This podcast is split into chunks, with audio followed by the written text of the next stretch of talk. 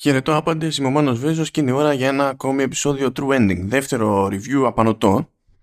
Ελπίζω να περάσετε καλά με το review του WRC Generations. Πετάχτηκε μία στο True Ending, στο feed του True Ending ο Δημήτρης Μπίζας, που είναι πιο τον, racing εκ των πραγμάτων, γιατί ο μηχανοκίνητος είναι το, το αντικείμενό του, βασικά είναι και το αντικείμενο που καλύπτει έτσι κι αλλιώς τη δουλειά του, οπότε έβγαζε νόημα και το πήγαμε έτσι.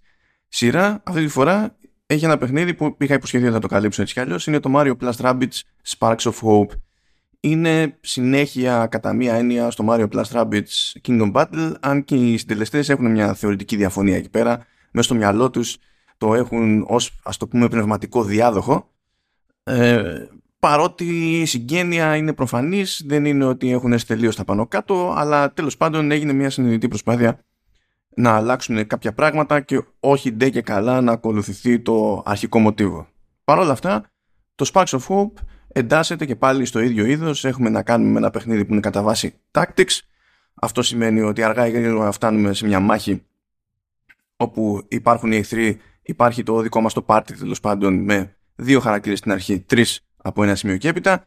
Ενίοτε ε, με επιστροφή στους δύο και σε πολύ ελάχιστες περιπτώσεις ένα μπαμ έτσι προσωρινό στους τέσσερις και υποτίθεται ότι κάθε πλευρά παίζει με τη σειρά της, κάνει τις κινήσεις στο χώρο, κάνει τις επιθέσεις, δεν μπορεί να κάνει 500 πράγματα τη φορά γιατί έχει να καταναλώσει στην ουσία action points και τίθεται εκεί πέρα θέμα τακτικής και ευρύτερα στρατηγικής. Αλλά θα το, θα το εξηγήσω αυτό παρακάτω, έτσι κι αλλιώς έχει, έχει ζουμί το πράγμα.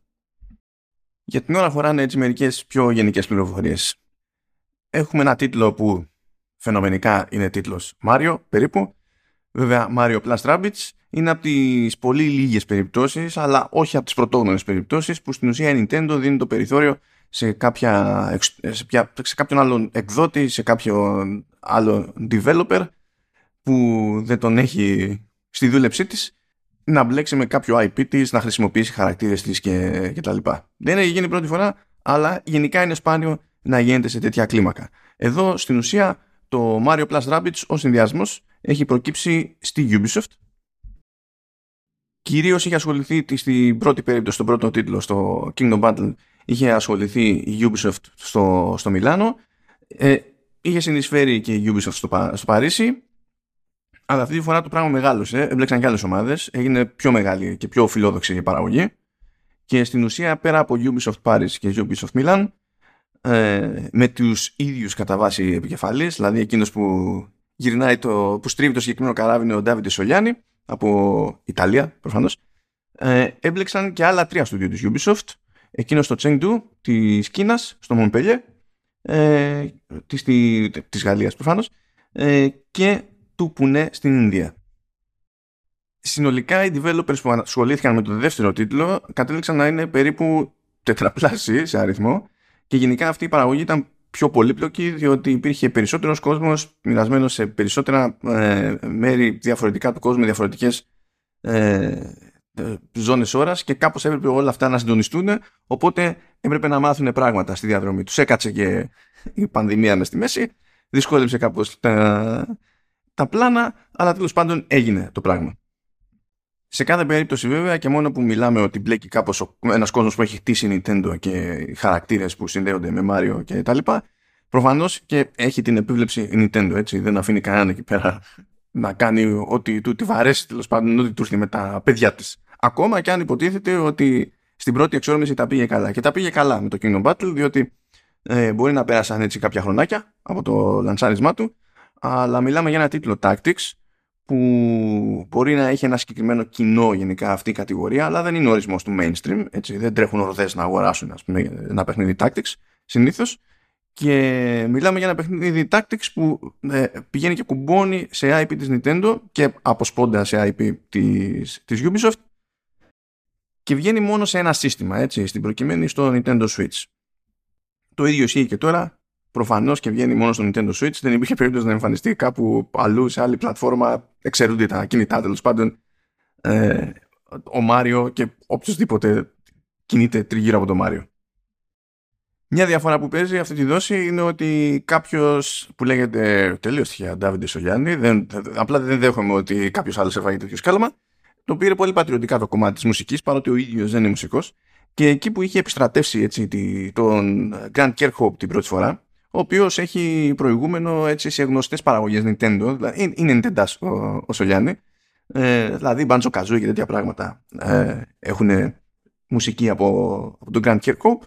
Αυτή τη φορά πήγε και κούμπωσε άλλου δύο συνθέτε. Απ' τη μία είναι ο Gareth Cocker, που και εκείνο έχει προϊστορία. Καλά, ο Gareth Cocker έχει προϊστορία, προϊστορία με ό,τι να είναι, από Nintendo μέχρι Halo, το ό,τι, ό,τι να είναι. Και Γιώκο Σιμομούρα, που έχει ξαναμπλέξει με Μάριο σε τίτλους Mario and Luigi, αλλά έχει μπλέξει και με Final Fantasy όπως το Final Fantasy 15 και περισσότερο ακόμη με τίτλους Kingdom Hearts. Και επειδή δεν ασχολούνται πάρα πολύ συνήθως σε τέτοιου είδους κριτικές με τη, με τη μουσική, και εδώ έχουμε αυτή την τριπλέτα η οποία για το χώρο είναι, είναι θρηλυκή, λέω να κάνω έτσι μια εξαίρεση και να προσποιηθώ ότι το κομμάτι της μουσικής εντάσσεται στις γενικές πληροφορίες τέλος πάντων για να μην ψάχνω μετά που θα το, που θα το βάλω. Ε, ο, ο Ντάβιντε Σολιάν είχε πει σε κάποια φάση ότι δεν μπορεί να συλλάβει ε, να μαζεύει αυτούς τους τρεις συνθέτες, να τους βάζει να δουλέψουν σε ένα παιχνίδι και το soundtrack του παιχνιδιού να μην παίρνει κάποιο είδους βραβείο. Τώρα, εγώ δεν ξέρω αν θα πάρει βραβεία, αλλά η δουλειά είναι όντως πολύ καλή, αν και είναι λίγο, λίγο ασταθής. Πρώτα απ' όλα υπάρχει το περίεργο ότι ε, με το που σκάει κομμάτι της Γιώκο Σιμομούρα φαίνεται ότι είναι κομμάτι της Γιώκο Σιμομούρα. Και ένας λόγος που φαίνεται είναι ότι έχει δουλέψει πολύ περισσότερο με ορχήστρα, ενώ Κέρχοπ και Κόκερ έχουν δουλέψει περισσότερο με, με συνθετικά. Αλλά ακόμα και αν αυτό το βάλουμε στην άκρη και πούμε ότι εντάξει τέλος πάντων φανταζόμαστε ότι δεν υπάρχει τέτοιου είδους διαφορά, είναι όλοι με την ίδια ενορχήστρωση και πάει λέγοντας, υπάρχει διαφορά και στο ύφος γενικότερα. Τα κομμάτια γενικά είναι αρκετά μοιρασμένα, δηλαδή όντως ο φόρτος ας πούμε ε, έχει μοιραστεί στους τρεις και δεν φαίνεται ο καθένας να έχει αναλάβει κάτι συγκεκριμένο δηλαδή όλοι έχουν κάποια συνεισφορά στο κάθε κόσμο στον οποίο πατά τέλος πάντων ο, ο παίκτης. Όλοι έχουν συνεισφορά σε θέματα μουσικά που προορίζονται για μάχες που διαφέρουν από περιοχή σε περιοχή. όλοι έχουν εμπλέξει σε κάποιο βαθμό. Ε, δεν θα πω ότι ε, θα μείνουν κομμάτια στην ιστορία τέλος πάντων από το συγκεκριμένο soundtrack.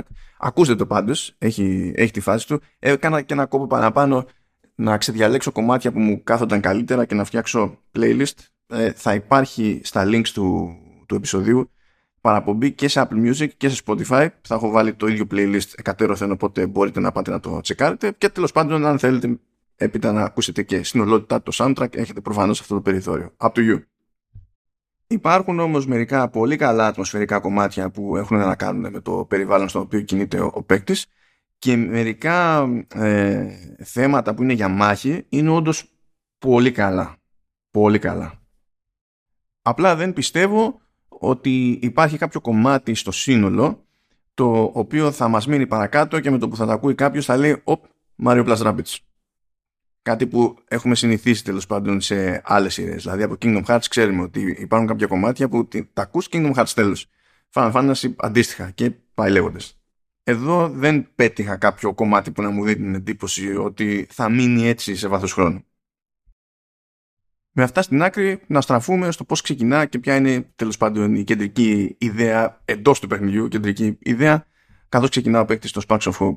Υποτίθεται ότι είμαστε και πάλι γενικότερα στον κόσμο του Μάριο αλλά ενώ το πρώτο παιχνίδι ε, περιοριζόταν στο Mushroom Kingdom, ξεφεύγουμε από εκεί, παρότι ξεκινά από εκεί το, το παιχνίδι, και επισκεπτόμαστε πλέον διαφορετικούς πλανήτες. Υποτίθεται ότι κάτι περίεργο έχει συμβεί και έχουν συνενωθεί rabbits που υπάρχουν έτσι κι αλλιώς στον κόσμο του παιχνιδιού rabbits που είναι ε, τα, τα λοπρόσαλα τέλος πάντων κουνέλια ε, της, της Ubisoft που είναι και ξεχωριστό ένα δικό τους IP που εξακολουθεί και έχει πέρασει ειδικά σε μικρότερες ηλικίες. έχουν συνενωθεί με τα Lumas τα οποία είναι πιο γνωστά από την πλευρά του, του Mario και η σύνθεση αυτή είναι τα Sparks στην ουσία. Ε, υποτίθεται ότι υπάρχει μια μεγάλη απειλή που λέγεται Kersa και ξέρουμε ότι η Κέρσα ε, προσπαθεί να μαζέψει τα, διαφο- τα διάφορα sparks γιατί μαζεύει δυνάμεις και θέλει τέλος πάντων κάποια στιγμή να είναι σε θέση να κατακτήσει τον κόσμο, ας το πούμε έτσι. Στη δούλεψή της έχει και κάποιους λεγόμενους Spark Hunters. Είναι συγκεκριμένοι χαρακτήρες που υποτίθεται ότι αυτοί είναι που ξαμολιούνται από κόσμο σε κόσμο και προσπαθούν να εχμαλωτήσουν ε, διάφορα Sparks και να τα στείλουν στην Κέρσα για να τα αξιοποιήσει. Γενικά το παιχνίδι χωρίζεται, έχει σαν να λέμε δύο πρόσωπα. Είναι οι ίδιες οι μάχες, αλλά είναι και ο κόσμος που πλέον μπορεί να εξερευνήσει πολύ περισσότερο ο, ο παίκτης. Στο Kingdom Battle οι, οι κόσμοι που συνέδεαν τις διαφορετικές μάχες, οι περιοχές που συνέδεαν τις διαφορετικές μάχες ήταν πιο, πιο γραμμικές. Το ζήτημα δηλαδή ήταν πάμε σε ένα σημείο, παίζει μια μάχη, περνάμε τη μάχη, προχωράμε παρακάτω, γίνεται κάτι, θα βρούμε κάποιο τέλος πάντων άνθρωπο εμπόδιο και καλά.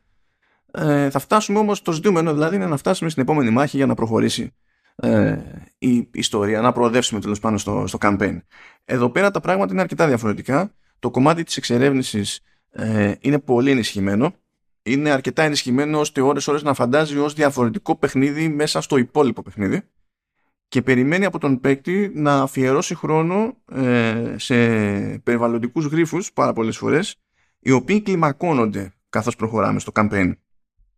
Και ενώ ξεκινούν έτσι αρκετά χαλαρά, αρκετά απλά, πηγαίνοντας από κόσμο σε κόσμο, ε, έχει περισσότερες, περισσότερες απαιτήσεις ε, το παιχνίδι από τον παίκτη και γίνεται η επίλυσή τους πιο περίπλοκη. Χρειάζεται και καλύτερη αντίληψη του συνολικού χώρου μέσα στον οποίο κινούμαστε διότι ώρες ώρες πρέπει να σκεφτούμε πώς συνδέονται κάποια πράγματα που είναι τεχνικώς αδύνατο να τα έχουμε με μία ματιά μπροστά μας και να έχουμε τη γενικότερη επίβλεψη.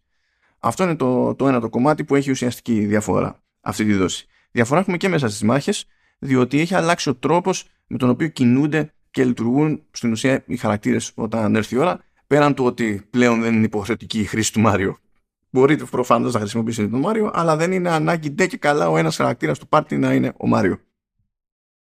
Ο κανόνας σε τίτλου Tactics είναι όταν έχετε η ώρα να κινηθεί ένας χαρακτήρας, να εμφανίζονται ένα μάτσο τετράγωνα, γιατί υποτίθεται ότι ο χάρτης στον οποίο εκτελήσεται η μάχη είναι χωρισμένος σε τετράγωνα και ο κάθε χαρακτήρας έχει το περιθώριο να κινηθεί σε μια κάποια εμβέλεια. Τώρα δεν υπάρχει πλέγμα πάνω στο οποίο πατάει ο κάθε χαρακτήρας εξακολουθεί και ισχύει ότι έχουν διαφορετική εμβέλεια, διαφορετικοί χαρακτήρες, η οποία δεν είναι δεν και καλά δεδομένο ότι θα μείνει σταθερή προχωρώντας. Είναι άλλο καπέλο. Αυτό έχει να κάνει με την ανάπτυξη, των, με την πρόοδο των χαρακτήρων, skill trees κτλ. Um, αλλά στην ουσία το σύστημα ε, υπολογίζει το περιθώριο που δίνει σε κάθε χαρακτήρα ως απόσταση. Υποτίθεται δηλαδή ότι από εκεί που ξεκινάει τη σειρά του ένας χαρακτήρας έχει το περιθώριο να κινηθεί σε χ μέτρα Προς οποιαδήποτε κατεύθυνση.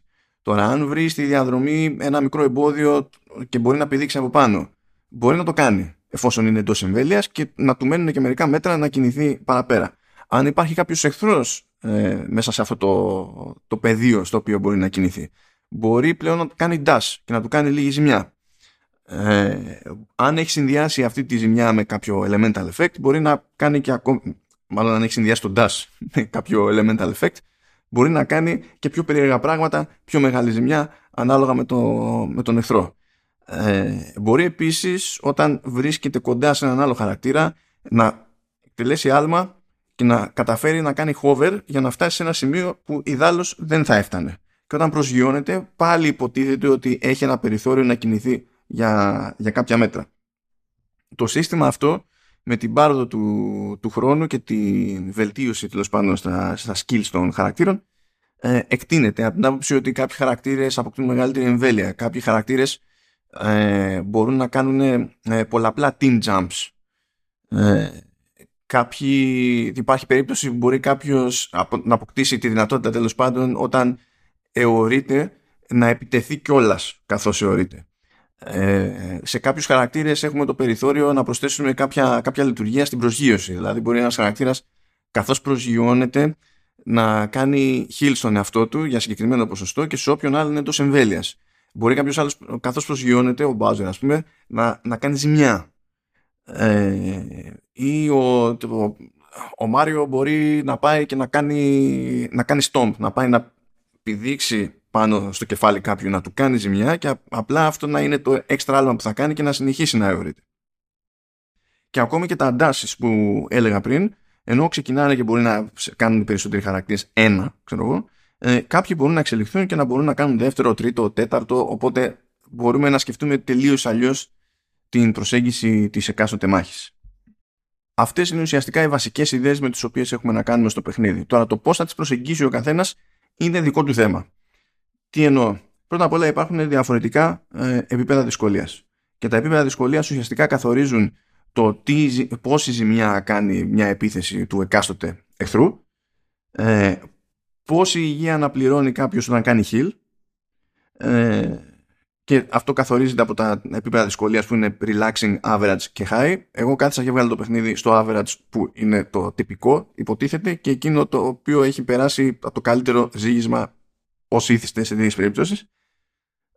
Και υπάρχει ακόμη και επιλογή ε, να είναι οι χαρακτήρες που ελέγχει ο παίκτης άτρωτοι, ώστε στην ουσία να περνάει αέρα από τις μάχες στη, στην όλη υπόθεση, γιατί απλά θέλει να ασχοληθεί μόνο με το κομμάτι της εξερεύνησης, θέλει ε, απλά να δει τι γίνεται παρακάτω.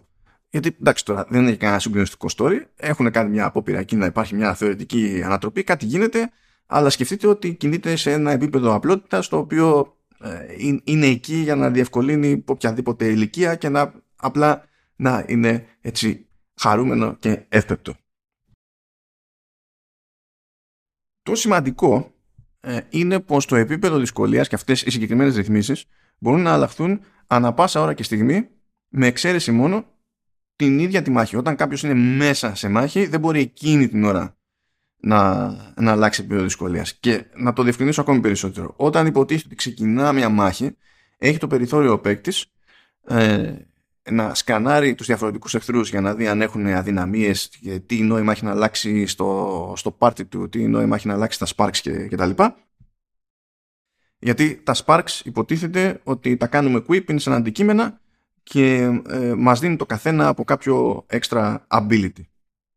Σε αυτό το στάδιο που υποτίθεται ότι βλέπουμε με τι έχουμε να κάνουμε και κάνουμε ό,τι αλλαγές χρειάζεται για να διευκολυνθούμε με τον τρόπο που φανταζόμαστε ότι θα διευκολυνθούμε ενδεχομένως, άσχετα με το αν θα βγει ή όχι, έχουμε το περιθώριο να αλλάξουμε ε, εκείνη την ώρα, εκείνη την ώρα τη, ε, το επίπεδο δυσκολίας. Άπαξ όμως και πούμε ότι εντάξει, κάναμε τις αλλαγές μας, ε, ρυθμίσαμε το πάρτι, πειράξαμε τα sparks, ε, πειράξαμε ενδεχομένως ακόμη και το, και το skill tree επειδή θέλαμε να αλλάξουμε κάτι. Ε, και τα λοιπά. Και ξεκινάει η μάχη και τρέχει ο πρώτος γύρος. Μετά δεν αλλάζει το επίπεδο δυσκολίας για αυτή τη μάχη. Εκτός αν σηκωθούμε και βγούμε από τη μάχη ή αν χάσουμε τέλος πάντων ή ξαναδοκιμάσουμε οπότε αλλάζουμε σε εκείνη την περίπτωση όπως μας κάνει κέφι επίπεδο δυσκολίας Αυτά είναι στην ουσία τα βασικά κομμάτια του puzzle με τα οποία θα έρθει αντίμετωπος ο οποιοδήποτε παίχτης και μπορεί να φέρει το παιχνίδι στα μέτρα του, δηλαδή το ότι το είδος των tactics υποτίθεται ότι είναι από τα πιο hardcore είδη του, του αθλήματος ε, στο, στο χώρο δηλαδή, στο, στο gaming δεν σημαίνει ότι δεν έχουν γίνει εδώ επιλογές ώστε να μπορεί το Mario Plus Rabbids να πάει και να κολλήσει στις προτιμήσεις και την ιδιοσυγκρασία του, του καθενός. Αυτό δεν σημαίνει ότι αν κάποιος το πάρει σοβαρά και παίξει τέλος πάντων σε κλασικό επίπεδο δυσκολίας ή και πιο δύσκολο ακόμη, ότι θα λυπηθεί το παιχνίδι. Ε, αυτό θέλει περισσότερη εξήγηση. Θα έρθει η ώρα του γιατί το ζήτημα είναι τώρα το γενικό το περίγραμμα, έτσι, ποια είναι αυτά τα κομμάτια του puzzle και ύστερα να δούμε πώς λειτουργεί όλο αυτό το, το σύνολο στην πράξη. Σε τεχνικό επίπεδο πάντως φαίνεται να έρχεται το σουιτσάκι σε κάποιο είδους όριο. Δηλαδή ε, είναι, τρώει, τρώει ζόρι. Αυτό δεν σημαίνει ότι το παιχνίδι τρέχει άσχημα. Ε, χάνονται frames εδώ και εκεί, η αλήθεια είναι. Ε, όταν καταλήγει και γίνεται ψιλοχαμός και είναι ώρες ώρες που με κάποιες μάχες είναι σαν να πηγαίνει και λίγο γυρεύοντας η Ubisoft ε, γιατί πηγαίνει και πετάει τόσους εχθρούς μέσα πούμε, που θα λυγίσει το, το σύστημα ε, έχει γίνει μια κάποια απλοποίηση ώρες ώρες στο, στην ποιότητα της απεικόνησης και την πολυπλοκότητα των γραφικών στο περιβάλλοντα χώρο. Αλλά από ό,τι φαίνεται έχει γίνει ώστε να διατηρηθεί η ποιότητα της απεικόνησης και του, και του animation στους διαφορετικούς χαρακτήρες. Το οποίο animation ε, η, ελαστικότητά του, η πλαστικότητά του ανάλογα με την περίπτωση και τη σκηνή. Ε, και η, η εκφραστικότητα πάνω απ' όλα είναι εκπληκτική είναι δύσκολο να βλέπει τους χαρακτήρες οποιοδήποτε να κινούνται στο χώρο, να αντιδρούν σε κάτι, να λεπιδρούν με κάτι, εκτός και εκτός κάτσιν, έτσι. Που στα κάτσιν προφανώς έχει γίνει έξτρα δουλειά ε, για να γίνεται άλλη εντύπωση. Και υπάρχουν κάτσιν, είναι 30 τόσα λεπτά, ξέρω εγώ, ε, το, το σύνολο των κάτσιν σε διάρκεια. Αλλά μην φανταστείτε, δηλαδή, δεν υπάρχουν τεράστια cutscenes σε όλο το παιχνίδι και το παιχνίδι εδώ που τα λέμε ε, αν μπείτε στη διαδικασία έτσι να προσπαθήσετε να κάνετε σχεδόν τα πάντα όπως συνήθως κάνω εγώ επειδή έχω πρόβλημα ε, σημαίνει ότι μπορεί πολύ εύκολα να φτάσετε, να φτάσετε στις 60 ώρες μέχρι να δείτε τέλος τέλος. Όπως συνέβη και σε μένα. Θα το δούμε και το ζήτημα της πρόοδου. Έχει, έχει λίγο ζουμί εκεί πέρα για, για σχολιασμό αλλά στο τεχνικό υπάρχει ένα ζόρι, στο αισθητικό το αποτέλεσμα είναι απίθανο, είναι απίθανο, δηλαδή αυτό το, το βλέπω, το είχα δει και σε preview, σε ημιτελή έκδοση, ε, το βλέπω και δεν μπορώ να δεχτώ ότι αυτό δεν ε, το εκμεταλλεύονται κάπως Ubisoft και Nintendo και εκτός του gaming. Δηλαδή φωνάζει από μακριά ότι μπορεί να λειτουργήσει αυτό άνετα.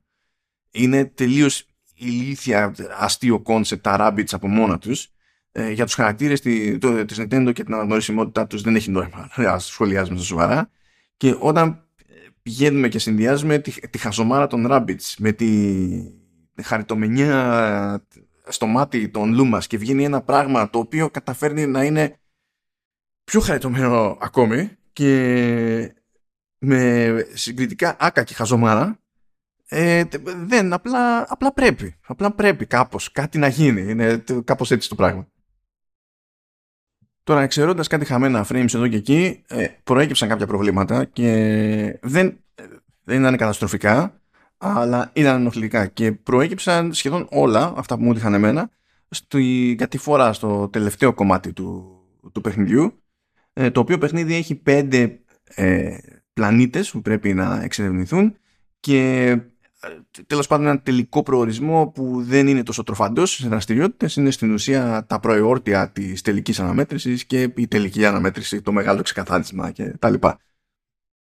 Αυτό που είδα σε μια-δύο περιπτώσεις είναι ότι αρχίζει και ζορίζει πάρα πολύ το πράγμα όταν είναι πάρα πολύ οι αντίπαλοι. Δηλαδή μου έτυχε μια μάχη που είχε μια, μια εικοσαριά και εκεί αντί να πουκώσει το σύστημα που έπρεπε τέλος πάντων να δείξει το τι κάνουν όλοι αυτοί οι χαρακτήρες και να τους διαχειριστεί κάπως, αντί να περίμενα ε, να ζοριστεί η μηχανή, να ζοριστεί το hardware στην απεικόνηση των πραγμάτων, ε, ζορίστηκε και ταυτοτώνησε την τεχνητή νοημοσύνη.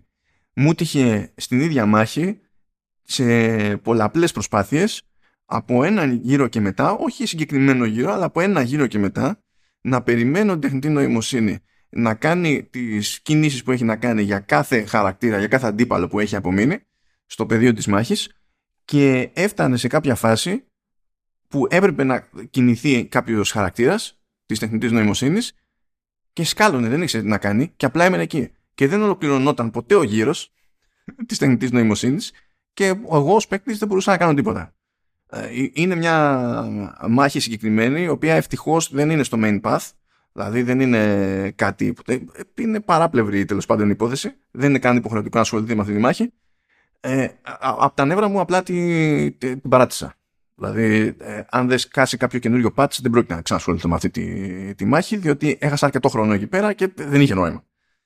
Ε, κάπου εκεί στην τελική αναμέτρηση μεριά, επίσης είχε ζωρίσει λίγο το πράγμα, ε, διότι ήταν αρκετοί οι χαρακτήρες γενικά πάλι, και πιο πολύπλοκη η φάση στο, στο πεδίο της μάχης ε, και εκεί πέρα κάποια στιγμή απλά κλάταρε η μάχη τελείως και κράσαρε το παιχνίδι και με πέταξε έξω. Το ότι όλα αυτά συμβαίνουν προς το τελείωμα του, του παιχνιδιού ε, βγάζει ένα θεωρητικό νόημα από την άποψη ότι όταν τρέχεις να προλάβεις το, το λανσάρισμα ε, και έχεις και άτομα να ψάχνονται τέλος πάντων δεν είναι αυτονόητο ότι έχει γίνει το καλύτερο ψάξιμο στο τελείωμα του, του παιχνιδιού. Πάλι με εξαίρεση εκείνη την αποστολή που απλά δεν, δηλαδή όσες φορές και να δοκίμασα δεν, ε, το κρασάρισμα που λέω μου έτυχε μία φορά, δεν μου ξαναέτυχε, δεν είχα κάποιο γνωστικό πρόβλημα δηλαδή με, τη, με την πρόοδο. Εντάξει, έχασα λίγο χρόνο από τη ζωή μου, αλλά ήταν λίγο χρόνο από τη ζωή μου και αυτό ήταν όλο. Πάμε όμως να δούμε πλέον όλα αυτά στην πράξη, τι σημαίνουν στην πράξη, πώς είναι στην πράξη και πού και πού θα έχω και καμιά έτσι, χρήσιμη συμβουλή για κάποιον που μπορεί να έχει ξεκινήσει ή σκέφτεται να ξεκινήσει και θέλει τέλος πάντων να διευκολύνει λίγο τη, την πρόοδό του στο, στο σύνολο. Λοιπόν, έχουμε και λέμε. Είπαμε ότι έχουμε πέντε κόσμους συν ένα προορισμό ακόμη που υποτίθεται ότι είναι το, το endgame. Στην πορεία του παιχνιδιού ε, έχουμε το περιθώριο να μαζέψουμε 30 sparks. Ε, το κάθε spark έχει τη δική του τέλος πάντων ιδιότητα. Κάποιο μπορεί να βάζει ηλεκτρισμό στις επιθέσεις, ένα άλλο βάζει ηλεκτρισμό στα, στα ή κάποιο άλλο μπορεί να, ας, τέλος πάντων, ας το πούμε να μου βαρδίζει με ηλεκτρισμό ή κεραυνούς όπως θέλετε, σκεφτείτε το, ε, μια, μια περιοχή. Υπάρχουν τα αντίστοιχα σε διάφορα άλλα elements ε, υπάρχουν sparks που απορροφούν τη, την υγεία, την ενέργεια κάποιου αντιπάλου και τη δίνουν στο κάτοχο του, του spark. Υπάρχουν κάποια που φτιάχνουν ασπίδες που μειώνουν τη, ε, τη ζημιά ε, μιας κάποιας επίθεσης για έναν ή δύο γύρους ανάλογα με τις αναβαθμίσεις.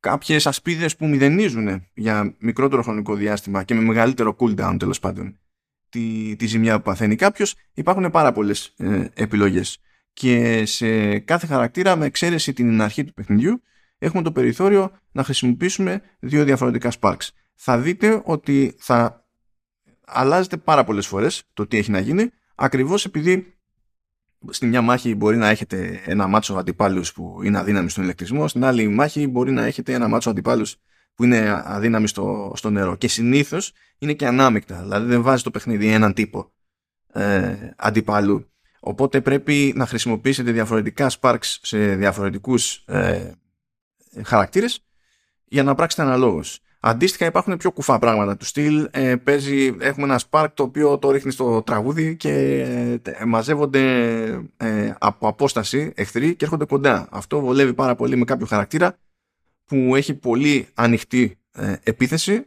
αλλά για μικρές αποστάσεις ας πούμε και τους μαζεύεις κοντά και τους κάνει, τους κάνεις στόπι ή αν κάποιος είναι αδύναμος, μπορεί να χρησιμοποιήσει ένα άλλο Spark που υποτίθεται ότι κρατά μακριά τους εχθρούς. Δεν μπορούν να τον πλησιάσουν πέρα από, από κάποιο σημείο. Οι επιλογές είναι πάρα πολλές. Ε, γενικά, ε, στην πορεία του παιχνιδιού, ο παίκτης έχει το περιθώριο να βρει αρκετά Sparks. Αν θέλετε να βρείτε και τα 30, γίνεται. Ε, τα, δηλαδή, νομίζω ε, ότι πριν πάτε στον τελευταίο κόσμο, αν τα έχετε μαζέψει όλα μέχρι τότε, είστε κάπου στα 26 Οπότε στον τελευταίο κόσμο δεν μένουν και πολλά εκείνη τώρα. αλλά ε, υπάρχουν πολλά που κρύβονται πίσω από παράπλευρες δραστηριότητες που θα μας απασχολήσουν όσον ούπο. Ε, στα Sparks πιο συγκεκριμένα ξεκινάνε και έχουν τις ιδιότητες τους εντάξει, δεν αλλάζουν οι ιδιότητες τους προχωρώντας, αλλά μπορούν να αναβαθμιστούν τα ίδια τα Sparks. Ε, στην ουσία ένα από τα πράγματα που εξασφαλίζουμε εκτός από νομίσματα που βρίσκουμε πέρα δόθε και τα νομίσματα χρησιμοποιούνται κυρίως για να κάνουμε heal μετά από τις μάχες στο, στο πάρτι μας αλλά και για να αγοράσουμε διάφορα χρήσιμα αντικείμενα από ένα ρομποτικό merchant που, που μας ακολουθεί παντού. Ε, δηλαδή σκεφτείτε ξέρω εγώ mushrooms για να κάνουμε heal και κάποια άλλα πραγματάκια. Πέραν λοιπόν των νομισμάτων υπάρχουν τα λεγόμενα Starbits και τα Starbits είναι σαν XP points που μπορούμε να πάμε να τα ρίξουμε στα, στα Sparks και να τους ανεβάσουμε levels. Ε, το, το υψηλότερο level στα Sparks είναι το, είναι το πέμπτο και δεν μπορούμε να πάμε κατευθείαν εκεί πέρα όσα Starbits και να έχουμε γιατί το ποιο είναι το ανώτατο διαθέσιμο level των Sparks εξαρτάται από το σε ποιο level έχουν φτάσει οι χαρακτήρες μας. Το top level στους χαρακτήρες που χειριζόμαστε άμεσα είναι το 300. Ε, σας λέω από τώρα ότι είναι καθόλου εφικτό για αυτούς που παίρνουν πατριωτικά τέλος πάντων τις δραστηριότητες που βρίσκουν σε ένα παιχνίδι ε, να καταφέρουν και να τριανταρίσουν τους χαρακτήρες ε, ε, αρκε, αρκετά, αρκετά ε, και να έχουν αέρα μπροστά τους στο παιχνίδι δηλαδή προφανώς θα το καταφέρουν μετά τη μέση του παιχνιδιού αλλά όχι μισή ώρα πριν το τέλος του παιχνιδιού. Ε, και στις 60 περίπου ώρες που έριξα στο παιχνίδι αυτό που κατέληξα να έχω κάνει με τα Sparks είναι να έχω φτάσει τα πάντα πλην ενός στο πέμπτο επίπεδο. Δηλαδή ένα μου ξέφυγε ήταν, έμεινε στο τέταρτο επίπεδο Συγκεκριμένα για τα Sparks έχω μια συμβουλή πάντως. Υπάρχουν κάποια potions για τα Sparks που με το που το, το, το ταΐζεις ανεβαίνουν level. Αυτά κάποια τα κερδίζετε σε, σε, σε side missions. Κάποια άλλα μπορείτε να τα αγοράσετε από merchant. Γενικά είτε αγοράσετε είτε δεν αγοράσετε ε, όσα μαζεύετε μην τα χρησιμοποιήσετε νωρίς. Μην τα χρησιμοποιήσετε στην αρχή. Διότι στην αρχή έρχονται αρκετά γρήγορα τα Starbits και αυτό που κατέληξα να βλέπω είναι ότι είχα Starbits για να κάνω αναβαθμίσεις, αλλά οι, οι χαρακτήρες οι δικοί μου δεν ήταν σε αρκετά υψηλό level ώστε να, ξε, να ξεκλειδωθεί το επόμενο level αναβάθμισης στα Sparks. Οπότε καθόμουν και τα κοίταζα τα, τα Starbits. Και αυτό με δεδομένο ότι εγώ έκανα το ψυχαναγκαστικό και δεν πήγαινα να ρίξω όλα μου τα Starbits σε κάποια τέλος πάντων Sparks που συνήθιζα να χρησιμοποιώ πιο συχνά αλλά πήγαινα και τα μοίραζα ισόποσα και προσπαθούσα να έχω όλα μου τα Sparks καθώς πληθαίνουν κιόλας στο ίδιο level. Δηλαδή έκανα ό,τι χειρότερο δηλαδή, από την άποψη γενικής διαχείρισης των Starbits, αλλά ακόμη και έτσι υπήρχε μια συνδική αυθονία. Εκεί που σφίγγει το πράγμα είναι προς το τέλος του παιχνιδιού, που χρειάζονται πολλά περισσότερα Starbits και δεν είναι αυτονόητο ότι θα μαζέψετε όλα όσα χρειάζεστε για να πείτε ότι τσιτώνω τα levels των Sparks και τότε είναι ότι πρέπει τα potions. Κάνουμε ένα τάκ και ανεβαίνει όποιο θέλουμε level. Πάμε λίγο στο leveling των χαρακτήρων όμως. Είπαμε ότι εκεί πέρα το ταβάνι είναι 30 ε, και κυρίως με το leveling υπάρχει μια χούφτα από side missions που μας δίνουν και ένα skill point εκεί πέρα. Γενικά η πρόοδος στο, στα levels είναι που μας φαίνει skill points. Ο κάθε χαρακτήρας έχει το δικό του skill tree ε, και υπάρχει και ένα κομμάτι του skill το οποίο είναι κλειδωμένο και ξεκλειδώνεται εφόσον βγάλουμε κάποια συγκεκριμένα side missions και πάρουμε τέλος πάντων κάποια ε, συγκεκριμένα αντικείμενα, sun points και αυτά τέλος πάντων ε, που χρησιμοποιούνται μία φορά για να ξεκλειδώσει εκείνο το κομμάτι του, του skill tree και από εκεί και πέρα χρησιμοποιούνται και σε αυτό τα κανονικά τα, τα skill points που μαζεύουμε. Είναι αδύνατο να, σε οποιοδήποτε χαρακτήρα μέχρι να φτάσετε στο, και στο 300 επίπεδο να, να τον φτάσετε εγκαίρως πριν τελειώσει το παιχνίδι, είναι αδύνατο να γεμίσετε το skill tree.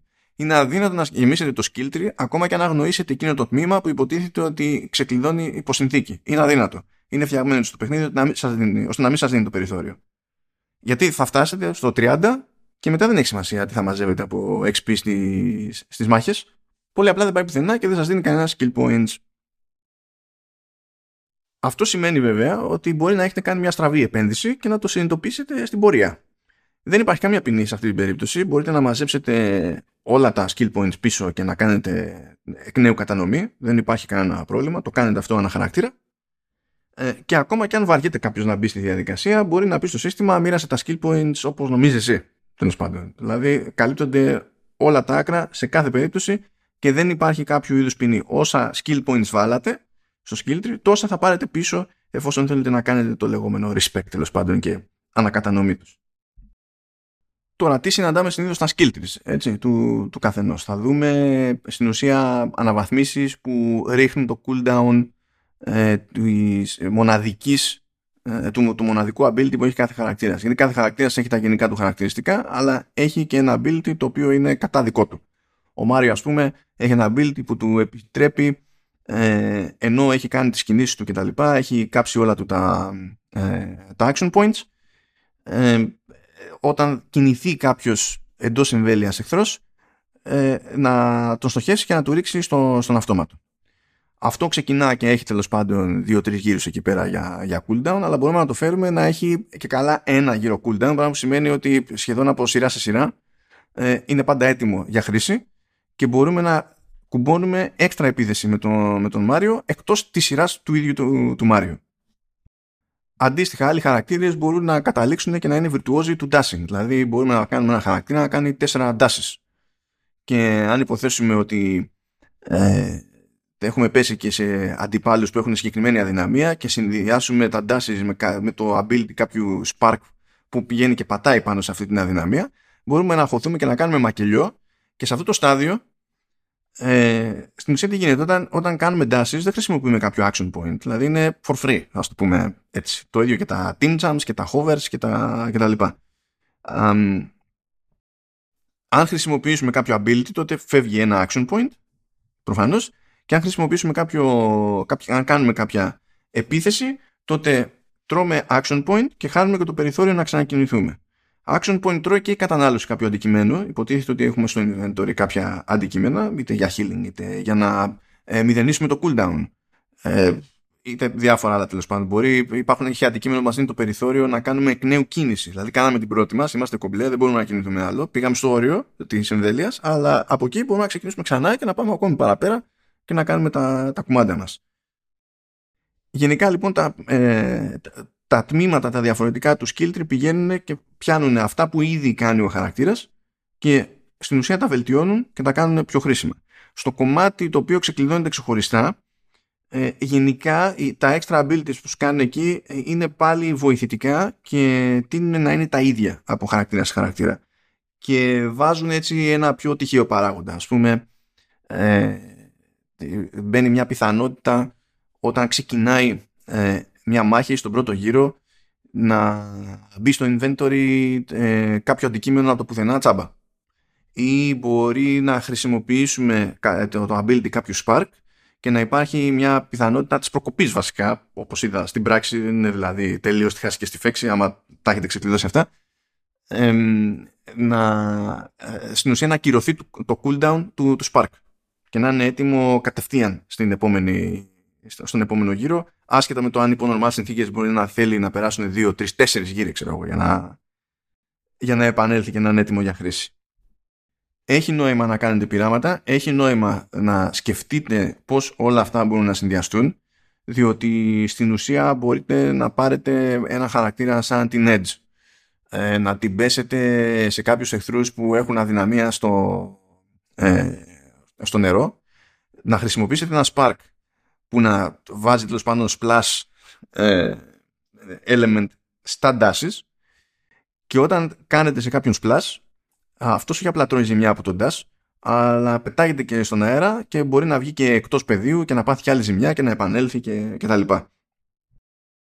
Ε, και να το κάνουμε μπαμ μπαμ μπαμ και ύστερα να κάνουμε και κανονική επίθεση και επειδή υπάρχει το splash effect αυτό κάνει, ε, οδηγεί σε νέες γκέλες άρα η επίθεση που θα κάνουμε κάνει ακόμη μεγαλύτερη ζημιά και να έχουμε και τον Μάριο στην άκρη, ξέρω εγώ, να είναι έτοιμος σε περίπτωση που κουνηθεί κάποιος εχθρό να την ανάψει. Υπάρχει και μια παρόμοια επίθεση με τον Λουίτζι που υποσυνθήκη με το κατάλληλο skill του επιτρέπει να ρίξει με το τόξο του και μέσα από εμπόδια και τείχους και έρχεται και γίνεται ένας χαμός.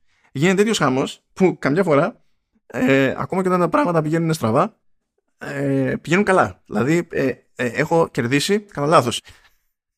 Διότι ε, ε, έφαγα splash attack, και αυτό χρησιμοποίησα αυτό το, το παράδειγμα. Ε, έκανε ο χαρακτήρας Γκέλ και έτυχε να φτάσει στο σημείο που έπρεπε να φτάσει για να κερδίσει την αποστολή. το, την εκκόψευση, ξέρω εγώ, που, που έγινε. Και έμεινα εγώ έτσι και ενώ ήμουν έτοιμος να με μουτζώσω για, για τον κακό υπολογισμό που έκανα, ξαφνικά βρέθηκα να έχω βγάλει την αποστολή κομπλέ. Γενικότερα πάντως υπάρχει ευελιξία ε, έκανα εγώ ό,τι συνδυασμούς έκανα και όταν κατόπιν εορτής είπα να ρίξω μια ματιά στο, στο review guide να δω τι, τι παίζει, τα κάνω αυτά την ανάποδη, αντί να, να τα κοιτάζω στην αρχή, τα κοιτάζω στο τέλος. Ε, είδα αναφορές και μερικά παραδείγματα, δηλαδή Ubisoft, από συνδυασμούς που δεν τους σκέφτηκα επειδή δεν έτυχαν ποτέ, ας πούμε. Δηλαδή υπάρχει, υπάρχει περιθώριο. Γενικά η διαδικασία στις μάχες είναι πάντα ευχάριστη. Αυτή είναι μια επιτυχία που κρατάει και από το προηγούμενο παιχνίδι στο, το, που έτσι ήταν τα πράγματα και στο Kingdom Battle. Ε, γενικά ε, μένει η αίσθηση σταθερά ότι αν χάσει ο παίκτης έχει κάνει κακό υπολογισμό δεν τα σκέφτηκε καλά, δεν έκανε τους σωστούς συνδυασμούς. Υπάρχει που και που και ο παράγοντας της τύχης αλλά κυρίως ε, η ευθύνη πέφτει πάνω του το οποίο είναι επίσης πάρα πολύ σημαντικό. Οι μάχες δεν είναι περίπατος ε, το concept πηγαίνω και μπλέκω σε μάχη που δείχνει το παιχνίδι ότι είναι για υψηλότερο level από εκεί που είμαι δεν είναι αστείο. Εκεί το παιχνίδι σε λιώνει. Δεν, σου λέει το εννοώ δεν το έβαλε δεν έβαλε τα μπελίτσα εδώ για χαβάλε δηλαδή ή καταλαβαίνόμαστε ή δεν καταλαβαίνόμαστε και η μεγαλύτερη διαφωνία που έχω είναι σε μάχες που ρίχνουν ε, στη, στο πεδίο της μάχης πάρα πολλούς αντιπάλους. Όχι απλά επειδή σε κάτι τέτοιες περιπτώσεις ήταν έτοιμο να αυτοκτονήσεις ξέρω, το, το Switch, η τεχνητή νοημοσύνη έστω. Αλλά επειδή όταν τελειώνει η σειρά του παίκτη, υποτίθεται ότι βλέπουμε σε πραγματικό χρόνο ή μπορούμε να κάνουμε και speed up. Και έκανα πάντα speed up γιατί δεν άντεχα, ακόμα και με λιγότερους αντιπάλους. Ε, να δούμε τι κινήσεις κάνουν οι υπόλοιποι, υπολογίζονται τα πάντα, οι επιθέσεις, οι ζημιές, τα πάντα όλα. Ε, και ε, προχωράμε αναλόγως. Και αν χαθεί κάποιος χαρακτήρας Δεν, γενικά να ξέρετε δεν παίζει πολύ revive. Έρχεται πολύ αργά ένα spark που μας δίνει το περιθώριο να κάνουμε revive. Οπότε άμα μηδενιστεί η ενέργεια κάποιου χαρακτήρα πονάει εκείνη την ώρα. Δεν είναι, δεν είναι χαβάλες. Και όταν έρχεται και το Spark που μπορεί να κάνει revive, έχει πολύ, μακρύ, πολύ μεγάλο ε, cooldown, οπότε δεν είναι λύση γιούχου, δεν υπάρχει... Όποιος φαντάζεται έτσι πιο το JRPG και τα λοιπά, ότι εντάξει βράδερφε θα στο κάνουμε και Phoenix Town, δεν υπάρχει, δεν υπάρχει αυτό. Δηλαδή θα, θα πονέσει, πρέπει να μπείτε στα σοβαρά στη μάχη, δεν υπάρχει δεκανίκη, τα healing items δεν είναι άπειρα, δεν έχει νόημα να καίτε τα λεφτά παρότι τα δίνει έτσι σχετικά πλόχερα το παιχνίδι ε, το όλο σε τέτοια αντικείμενα, κάποια στιγμή θα σας κάσει όλο στη μούρη. Θέλει προσοχή, θέλει τακτική, θέλει προετοιμασία και προσαρμογή. Αλλά το κακό με τους πάρα πολλούς αντιπάλους είναι ότι ε, ακόμη και με την επιτάχυνση της, των, των κινήσεών τους στις μεγάλες μάχες έχει αρκετό περίμενε. Και επειδή στο, καθώς προχωρούσε το παιχνίδι ήταν πιο πιθανό να καταλήγουμε σε σε μάχες με αρκετούς αντιπάλους ήταν ε, λίγο κουραστικό. Ε, κουραστική πάντως δεν ήταν ε, η δομή και η γενικότερη σύλληψη των, των αναμετρήσεων πάντως ε, και μου άρεσε πάρα πολύ που έδειχνε την απογειομάδα ανάπτυξη είναι και πέντε, τέλος πάντων, έστω ότι, ε, ας φανταστούμε ότι είναι μία.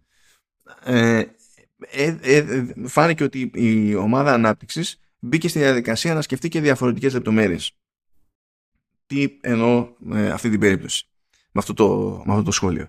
Πρώτα απ' όλα, φροντίζει σε κάποιες περιπτώσεις να αλλάζει λίγο τους τυπικούς κανόνες. Υπάρχει ένα κομμάτι από side missions, ένα, ένα στυλ από side missions, που επιβάλλει στον παίκτη όχι απλά να μην πάει με τρεις χαρακτήρες, αλλά να πάει με συγκεκριμένους δύο που υποτίθεται ότι ταιριάζουν για την περίσταση. Οπότε, μονομιάς δημιουργείται ενός ενός είδους challenge.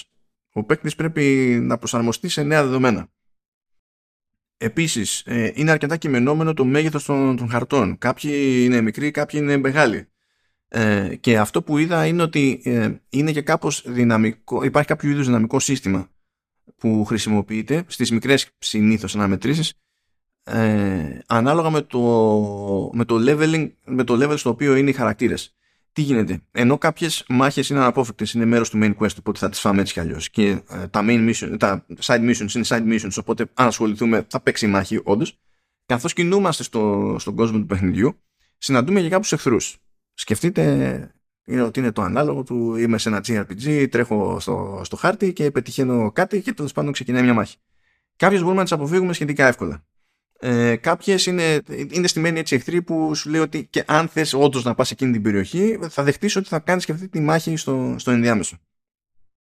Και υπάρχει πάντα ένδειξη για το level των, των αντιπάλων ε, και χρωματική ένδειξη για να δούμε αν υποτίθεται ότι α, ε, το έχουμε ε, ή αν θα είναι πακέτο και καλό είναι να τα αφήσουμε για άλλη φορά ή αν έχουμε, είμαστε πιο πάνω από το προτινόμενο level και θα είναι περίπατος. Τι γίνεται, α, αυτοί οι εχθροί από ένα σημείο και μετά κάνουν respawn. Οπότε έτυχε να πέσω στο ίδιο σημείο, στον ίδιο εχθρό, θεωρητικά στην ίδια μάχη. Αλλά η μάχη δεν ήταν ίδια. Όταν πήγα και ήμουνα στο κατάλληλο για την περίσταση level, που ήταν το αναμενόμενο ας πούμε, ε, η μάχη ήταν στον χάρτη που ήταν, okay, και γενικά σε αυτές τις μάχες υπάρχει μικρότερη ποικιλία στους χάρτες και επαναλαμβάνονται πιο εύκολα, αλλά σε όλες οι υπόλοιπες που είναι το, το, το, main event, ας το πούμε έτσι, τα πράγματα είναι πιο, πιο ευέλικτα, πιο δυναμικά. Α, μπορεί να έπρεπε τέλος πάντων σε αυτές τις περιστασιακές μάχες να φάω δύο συγκεκριμένους αντιπάλους. Αλλά αυτή η συγκεκριμένη αντίπαλη, το συγκεκριμένο είδος εχθρού, να συνοδεύεται σε αυτή τη μάχη από άλλους τρεις ξέμπαρκους. Ξέρω εγώ. Ε, όταν πήγαινα στο ίδιο μέρος και έπεφτα πάνω στον ίδιο ε, χαρακτήρα στο χάρτη και ξεκινούσε υποτίθεται η ίδια μάχη, όχι απλά γινόταν πιο εύκολη όλη η φάση γιατί είχα ανεβασμένα στατιστικά, ανεβασμένο level και οι εχθροί ήταν κάτω από μένα, αλλά ε, οι εχθροί ήταν λιγότεροι. Μπορεί το objective να είναι ίδιο, πάλι θέλω να φας δύο τέτοιους, αλλά οι άλλοι συμπληρωματικοί ας πούμε εξαφανίζονταν. Οπότε ακόμα και αν πρέπει να φάμε την ίδια μάχη στη μάπα ας πούμε επειδή πρέπει να περάσουμε από ένα σημείο που έχει γίνει respawn και δεν τη, τη γλιτώνουμε ή κατά λάθος δεν τη γλιτώσαμε δεν μπορέσαμε να το βάλουμε στα πόδια γρήγορα αν και υπάρχει και επιλογή flee άμα δεν γουστάρουμε καθόλου ε, δεν προσπαθεί εκείνη την ώρα να μας τιμωρήσει το παιχνίδι ή να προσποιηθεί ότι το χρησιμοποιεί όλο αυτό το πράγμα απλά για να τραβήξει περισσότερο η διάρκεια του παιχνιδιού. Και είναι από τις λεπτομέρειες που εκτίμησα πάρα πολύ. Και γενικά υπάρχει πολύ προσοχή στη λεπτομέρεια σε αυτό το παιχνίδι που δεν περίμενα γιατί είναι πολύ μεγαλύτερο για το παιχνίδι και είναι πιο εύκολο να ξεφύγουν πράγματα. Μεγαλύτερο σχέση με το Kingdom Battle. Και εντάξει, Ubisoft είναι. Ποτέ δεν ξέρετε. Είναι, δηλαδή, μπορεί να είναι τερβένα στην Nintendo, αλλά δεν το φτιάχνει Nintendo, οπότε. Εντάξει, all bets are off σε κάποιες περιπτώσεις. Δεν ξέρεις τι να περιμένεις, δεν ξέρεις πού να ποντάρεις. Σε κάθε περίπτωση δεν έχω κάποιο προφανές παράπονο για τις μάχες πέρα από αυτά τα λίγα. Άντε να πω ότι θα ήθελα, ενώ υπάρχει μια ποικιλία, θα ήθελα ε, κάποιες μάχες, ε, μάλλον να είναι πιο συχνό φαινόμενο, με κάποιο τρόπο διάφορες μάχες να μεωθούν ως παίκτη σε πιο συγκεκριμένους πειραματισμούς. Όχι επειδή δεν έχω το περιθώριο να τους κάνω μόνος μου, αλλά επειδή ε, υπάρχουν πάρα πολλές δυνατότητες που μπορούν να λειτουργήσουν, να λειτουργήσουν συνδυαστικά και να τις δοκιμάσει τέλος πάντων κάποιος συνδυαστικά. Αλλά αυτό δεν σημαίνει ότι το νόημα αυτό μεταφέρεται ντε και καλά στο, στον παίκτη σε κάθε περίπτωση. Ε, ειδικά με τα side missions θα ήθελα λίγο περισσότερο σπρώξιμο ε, ακόμα και αν ήταν πιο νωρίς, ας πούμε μες στο, μες στο παιχνίδι ε, για να μας βγάζει πιο πολύ από τη βολή μας ας το, ας το πούμε. Να βγούμε όμως από το πεδίο της μάχης και να πάμε στον κόσμο του, του παιχνιδιού. Λοιπόν το πράγμα έχει, έχει πολύ ζουμί. Έχει πολύ ζουμί όχι επειδή προσπαθεί να πει κάποιο συγκλονιστικό story. Έχει πολύ ζουμί επειδή το παιχνίδι αυτό ε, ε, ως προς αυτό θυμίζει λίγο Ubisoft ευτυχώς όχι τελείως Ubisoft ε, θέλει να κάνετε πράγματα. Θέλει να κάνετε πράγματα ε, δεν θα πάτε σε κάποιο μέρος για να ανεβείτε πάνω και να κάνετε sync και ξαφνικά να εμφανιστούν όλα. Όμως σε κάθε πλανήτη που θα επισκέπτεστε πρέπει οπωσδήποτε να βγάλετε σχεδόν με το που θα πατήσετε το πόδι σας κάτω. Το πρώτο, το πρώτο μέρος του, του main quest και γενικά οι, οι αποστολές σε κάθε πλανήτη που εντάσσονται στο, στο main quest ακόμα και αν οι αποστολές έχουν επίπεδα ε, ή ακόμα και αν οι μάχες έχουν επίπεδα μπορεί καμιά φορά τη ίδια η μάχη να έχει ξέρω εγώ δύο-τρία επίπεδα υποτίθεται. ε, με κάποιο checkpointing ας πούμε μέσα στη μέση ε, πρέπει να βγάλετε την πρώτη από τη μέση ε, για να ανοίξουν διάφορα side missions στο, στο χάρτη. Αλλιώς ε, ε, και να θέλετε να εξερευνήσετε πέρα δόθε, δεν θα μπορέσετε να κάνετε και πολλά πράγματα, γιατί θα υπάρχουν διάφορα εμπόδια εδώ και εκεί που δεν θα ξέρετε τι να τα κάνετε. Οπότε δεν. Ξεκινάμε με αυτό. Ακόμη καλύτερα, αν σας παίρνει, αν και αυτό δεν είναι αυτονόητο, οπότε δεν το προτείνω, αν σας παίρνει να πάτε κατευθείαν στο δεύτερο main quest του, του εκάστοτε πλανήτη, ώστε να σιγουρευτείτε ότι μετά όλες οι υπόλοιπες δραστηριότητες θα ανοίξουν στο, στο χάρτη και μπορείτε να πείτε τώρα αράζω και πελεκάω. Συνήθως το λογικό είναι να κάνετε το πρώτο μέρος, να ξεκλειδωθούν διάφορα πράγματα, να ασχοληθείτε με αυτά. Κάπου θα τα βρείτε κάπου σκούρα. Θα νιώθετε ότι δεν, ε, ε, δεν μπορείτε να φτάσετε ξέρω εγώ, σε κάποια αποστολή που τη βλέπετε στο χάρτη και την έχετε στα μπάρι. Τη βλέπετε εκεί που είναι ε, ε, με την κάμερα καθώς στρέφετε αλλά δεν φαίνεται να είναι εύκολο να πάτε εκεί. Κάτι, ή εσείς κάτι χάνετε ή δεν υπάρχει τρόπος. Ε, τις περισσότερες φορές δεν υπάρχει τρόπος, οπότε αυτό είναι code για ε, βγάλε και το δεύτερο μέρος και θα αλλάξουν staff και θα έχεις το περιθώριο τέλος πάντων να πας και από εκεί. Και το από εκεί είναι πολύ από εκεί. Γενικά κάθε πλανήτης έχει 25 και κάτι ψηλά, 26, 27, 28 τέλος πάντων, side missions πέρα από τα, από τα βασικά. Και έχει ένα νόημα να προγραμματιστείτε αναλόγως ε, σε συνδυασμό με όσα λέμε για το leveling. Διότι όταν είναι να πάτε σε έναν ε, άλλον πλανήτη που μπορείτε να πάτε εφόσον έχετε βγάλει τα δύο main missions του προηγούμενου. Έτσι. Ε, υπάρχει ένδειξη ότι, παιδιά, κοιτάξτε να δείτε, αυτός ο πλανήτης είναι για level από τόσο μέχρι τόσο. Και αν πηγαίνετε και βγάζετε μόνο τα βασικά, Εκτός πια αν το έχετε βάλει να είστε άτρωτοι, ξέρω εγώ, στις ρυθμίσεις της δυσκολίας, οπότε χαίρομαι πολύ, εντάξει. Αν βγάζετε μόνο τα βασικά, ε, θα είστε under level θα, και θα προσγειω... μία εκεί που θα προσγειωθείτε και μετά θα φάτε ξύλο άπειρο. Δηλαδή, απλά δεν. Θεωρεί δεδομένο το παιχνίδι ότι σε κάποιο βαθμό πρέπει να ασχοληθείτε και με side missions. Για να καταλάβετε πόσο δεδομένο το θεωρεί το παιχνίδι, αν δεν ασχοληθείτε με side missions, ε, είναι αδύνατο να μαζέψετε όλα τα sparks. Γιατί υπάρχει πάντα σε κάθε περιοχή υπάρχει ένα spark που κρύβεται ε, σε ένα από τα λεγόμενα secret zones που θέλει ένα κλειδί για να ανοίξουν. Και το κλειδί αυτό δεν κάνετε κάτι άλλο και δεν βρίσκεται. Όχι. Πρέπει να το αγοράσετε το merchant. Και δεν μπορείτε να το αγοράσετε με νομίσματα, διότι στην ουσία κάθε φορά που βγάζετε ένα mission σε έναν πλανήτη κερδίζετε και ένα token. Σαν μάρκες τέλος πάντων στο Luna Park. Ας το σκεφτούμε έτσι. Ε, και αυτά τα tokens μπορούν να χρησιμοποιηθούν στο ίδιο store από όπου μπορείτε να πάρετε διάφορα αντικείμενα για να ξεκλειδώσετε skins στα όπλα τα οποία, εντάξει αυτό είναι να είχαμε να λέγαμε. Ε, αλλά κυρίως για να αγοράσετε το κλειδί του secret zone της περιοχής. Και τελείως τυχαία το κλειδί αυτό είναι το ακριβότερο αντικείμενο σε tokens στο εκάστοτε store. Τα tokens του ενός πλανήτη δεν μπορούν να χρησιμοποιηθούν στον άλλο πλανήτη και από τη στιγμή που είναι συγκεκριμένο το πλήθος των side missions είναι συγκεκριμένος και το συγκεκριμένο και το ταβάνι σε ε, tokens που μπορείτε να μαζέψετε ασχολούμενοι με τα, με τα side missions. Οπότε, minimum, αν πούμε ότι θέλω τουλάχιστον να καβατζώσω όλα τα σπάραξ ώστε να έχω όλα τα πιθανά εργαλεία στη διάθεσή μου όταν θα κάνω τα κουμάντα μου για τις μάχες, πρέπει να ασχοληθείτε με τόσα side missions ώστε να έχετε τα απαραίτητα tokens για να πάτε μετά στο store του, του παιχνιδιού, στο, στο merchant και να πείτε ε, ε, ε αυτό το κλειδάκι ευχαριστώ. Και να χωθείτε μετά να πάτε στο secret zone και να κάνετε τα, τα κουμάντα σας. Όμως, τι είναι αυτές οι δραστηριότητες; Γιατί αυτό είναι που σώζει την κατάσταση. Γιατί μέχρι τώρα αυτό το κομμάτι που περιέγραψα ακούγεται πολύ Ubisoft και μπορεί κάποιοι να παθαίνετε κλακάς. Μην ανησυχείτε, δεν είναι έτσι, δεν είναι τόσο Ubisoft το, το πράγμα. Και έχω φάει τόσο Ubisoft στη, στη, μούρη που ε, καταλαβαίνω διαφορά. Ως προς αυτό μπορείτε να είστε ήσυχοι. Λοιπόν, όλα τα side missions στην πραγματικότητα ε, χωρίζονται σε συγκεκριμένες κατηγορίες παύλα δραστηριότητες. Και αυτές επαναλαμβάνονται από κόσμος σε κόσμο. Δηλαδή και εκεί τα αντίστοιχα side missions αλλάζουν οι χάρτες, αλλάζει η πολυπλοκότητα, αλλάζουν οι απαιτήσεις, έτσι. Αλλά πάλι πέφτουν στις ίδιες κατηγορίες. Υπάρχουν ας πούμε τα coin challenges. Υπάρχει blue coin challenge, υπάρχει green coin challenge και red coin challenge ε, red και green στην ουσία ε, γυρνάτε να περνάτε από μια λούπα εκεί πέρα από ένα δακτύλιο εμφανίζονται ε, coins στο αντίστοιχο χρώμα και τρέχετε πανικόβλητη να φτάσετε από το ένα στο άλλο πριν τελειώσει ο χρόνος. Αυτό είναι κάτι τέλος πάντων που ε, όσοι λιώνετε σε Μάριο δεν σας κάνει καμία εντύπωση. Το Blue Coin Challenge έχει μεγάλο ενδιαφέρον διότι συνήθως σας βάζει σε ένα χώρο, σε ένα μικρό δωμάτιο που είναι και πάλι γυρίζουμε έναν ε, διακόπτη, το P-Switch αυτή τη φορά, αυτό θα ξυπνάει και άλλες μήμες από Μάριο.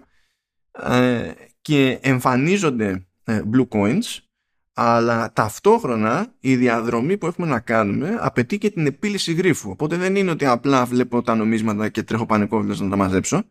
Είναι ότι ε, προσπαθώντας να τα μαζέψω πρέπει να ε, κάνω και κάποιες παρεμβάσεις σε αυτόν τον μικρό χώρο τέλος πάντων να ενεργοποιηθεί το ένα γεφυράκι, να απενεργοποιηθεί το άλλο γεφυράκι για να καταφέρω να περάσω από εδώ και από εκεί, να κάνω jump από εδώ ε, για να καταφέρω να τα πιάσω όλα με μια λογική σειρά ώστε να προλάβω το χρόνο πριν αναγκαστώ να ξεκινήσω από την αρχή. Ε, τα Blue Coin Challenges από τη, δηλαδή με το καλημέρα είναι τα αγαπημένα μου τα άλλα το τρέχω απλά πανεκόφλητος προσπαθώντας να προλάβω το χρόνο δεν ταιριάζουν την ιδιοσυγκρασία μου σε τέτοιου είδους περιπτώσεις και όταν είμαι σε παιχνίδι tactics απλά δεν ενοχλούμε από ένα σημείο και έπειτα. Παρότι έκατσα και τα κατάπια. Τέλος πάντων. Α, υπάρχουν από εκεί και πέρα συγκεκριμένα side quests, side missions και το καλό είναι ότι το παιχνίδι ε, όταν υποτίθεται ότι ε, το, ένα side mission οδηγεί ε, στην εξασφάλιση νέου spark το δείχνει. Έχει αντίστοιχο εικονίδιο και το ξέρουμε ότι άμα πάμε σε εκείνο το σημείο και βγάλουμε εκείνο το quest στο τέλος θα πάρουμε κάποιο spark και είναι αυτονόητο ότι υπάρχει ε, ότι αντιμετωπίζεται ως τέτοιο το secret zone. Ειδικά δε στην περίπτωση του secret zone το ζήτημα είναι πάντα γρίφος και ε, εκεί γυρνάμε σε ένα περιβάλλον το οποίο θυμίζει θυμίζει λίγο Captain Toad. Δηλαδή σκεφτείτε ότι είμαστε σε ένα έτσι σφιχτό χώρο που μπορεί να έχει κάποια επίπεδα, κάποια εμπόδια κτλ και από μόνο του είναι ένας γρίφος και πρέπει να χρησιμοποιήσουμε ό,τι εργαλεία μας δίνει είτε γέφυρες ε, που ενεργοποιούνται, απενεργοποιούνται. Ε, κάποια κουλή διαδρομή πρέπει να κάνουμε για να φτάσουμε σε κάποιο σημείο να ρίξουμε κάτω μια σκάλα για να μπορέσουμε να τη χρησιμοποιήσουμε αργότερα. Ε, ολόκληρους ε, λίθους κυβικούς τέλος πάντων που λειτουργούν ως ασανσέρ, ε, ανοίγουν και κλείνουν διαδρομές ή χρησιμοποιούνται για να ανεβάσουμε ή να κατεβάσουμε αντικείμενα που πρέπει να βάλουμε σε διακόπτες για να φύγουν άλλα εμπόδια κτλ. Ε, εκεί μου έβγαλε Captain Toad. Έχω τεράστια δυναμία σε Captain Toad. Είναι πιο ήρεμος ο ρυθμό. Συνήθως ο Captain Toad είναι πιο, πιο γρήγορος. Γιατί σε Captain Toad υπάρχουν και εχθροί. Εδώ, σε αυτές τις περιπτώσεις, άλλοτε υπάρχουν, άλλοτε δεν υπάρχουν, αλλά όλος ο ρυθμός είναι πιο χαλάρος. Μ' άρεσαν πάρα, πάρα πολύ αυτά. Δηλαδή, και, ε, και Spark να μην μου έταζε το κάθε Secret Zone, πάλι θα ε, έτρωγα την πίκρα να μαζέψω όλα τα Planet Tokens για να πάω στο Secret Zone, διότι ήταν τα αγαπημένα μου side quests. Αυτά τα, τα κομμάτια. Α, αντίστοιχα υπάρχουν και πιο έτσι ας το πούμε vanilla side quests που εκτός από planet tokens έτσι έχουν και πιο ενδιαφέρουσες ε, μάχες είτε οδηγούν σε νέα sparks είτε όχι και υπάρχουν και τα darkness puddles γιατί υποτίθεται ότι είναι ένα πράγμα που αφήνει η κέρσα ξέρω εγώ και δημιουργεί πρόβλημα σε κάθε, σε κάθε πλανήτη. Είναι ένα πράγμα το, το πω αυτό τώρα. Είναι σαν, σαν αργό πετρέλαιο ξέρω εγώ τι, τι είναι, εγώ, τι είναι. Και υποτίθεται ότι φυσικά ξεκινάει κάποια μάχη, κάποιο κουεστάκι και πρέπει να το βγάλουμε ας πούμε για να, για να προχωρήσουμε. Και έτσι στην ουσία ανοίγουν και κομμάτια του, του χάρτη που μπορεί να μας εμπόδιζαν προηγουμένως και δεν μπορούσαμε να πάμε για να φτάσουμε σε άλλα quests. Υπάρχουν ε, κάποια, κάποιοι εχθροί που υποτίθεται ότι είναι epic. Αυτή είναι ζόρια. Γενικά, όταν τους βρείτε στους χάρτες, στο χάρτη του τάδε πλανήτη στον οποίο είστε, ε, κατά πάσα πιθανότητα δεν είναι η ώρα να, να ασχοληθείτε με, το, με τη συγκεκριμένη μάχη, διότι φροντίζει το παιχνίδι να είναι σε τέτοιο level που ό,τι και να έχετε κάνει, τα πάντα όλα να έχετε κάνει, ε, είναι αδύνατο να έχετε φτάσει στο κατάλληλο level για την περίσταση και απλά θα σας λιώσουν. Και μιας και λέμε και για λιώσιμο, υπάρχει και η Μπουαστρέλα, που στην ουσία πηγαίνουμε εκεί και μας βάζει μια μυστήρια μάχη που υποτίθεται ότι είναι πιο δύσκολη για να μας δοκιμάσει.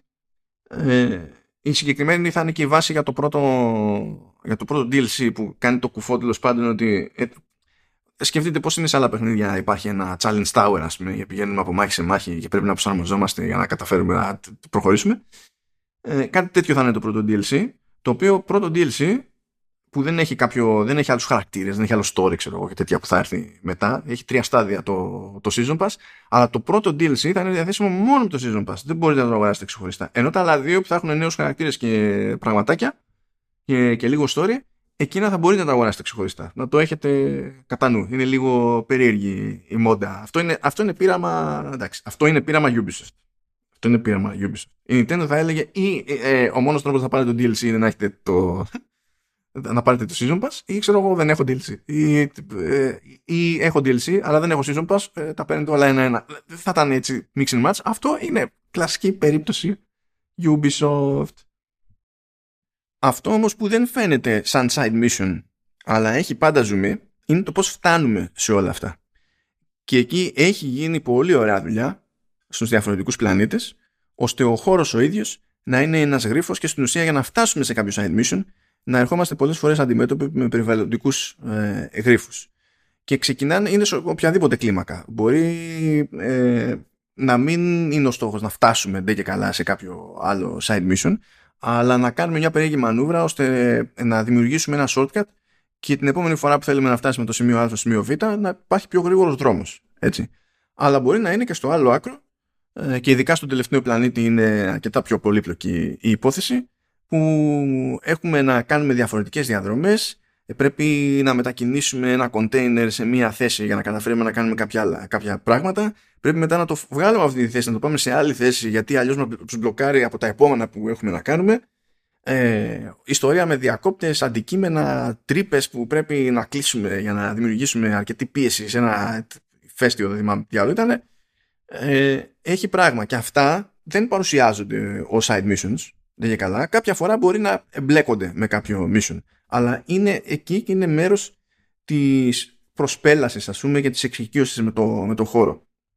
Και αυτή η διαδικασία είναι επίσης από τις πιο ευχάριστες αλλαγές στο, στο παιχνίδι. Γενικά όλη η δουλειά που έχει γίνει εκτός της μάχης, όχι ότι έχω κάποιο συγκλονιστικό παράπονο με τη μάχη, η δουλειά που έχει γίνει εκτός της μάχης είναι πάρα πολύ ωραία και αν κάποιος είναι συνηθισμένος σε platformers που έχουν, ρίχνουν βάρος σε γρίφους εδώ, εντάξει, εδώ θα του θυμίσει platformer διότι δεν υπάρχει jump ας πούμε Και αυτό ώρες ώρες είναι εκνευριστικό γιατί κατεβαίνουμε μια ράμπα, φτάνουμε στο τελείωμα της ράμπας, δηλαδή είναι σε ύψος από το, από το έδαφος, ε, ξέρω εγώ, ε, ε, δύο χιλιοστά και επειδή τεχνικώς δεν έχουμε έρθει ακριβώς, δεν μπορούμε να κάνουμε μια ευθεία και να πέσουμε από την ράμπα τελειώνουμε.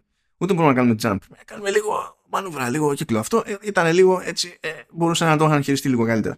Αλλά anyway, το, το θέμα είναι ότι αν φανταστείτε ε, ένα platformer, 3D platformer, με, με, με έμφαση σε περιβαλλοντικούς γρήφου ή ένα action adventure με έμφαση σε περιβαλλοντικούς γρήφου και βγάλετε το jumping από τη μέση, ε, αυτό, ε, ε, δηλαδή αυτό το, αυτά τα κουμπιά που σας πατιούνται σε τέτοιες περιπτώσεις, αυτά τα κουμπιά θα σας πατήσει για εξερεύνηση στους διαφορετικούς κόσμους του, του Sparks of Hope.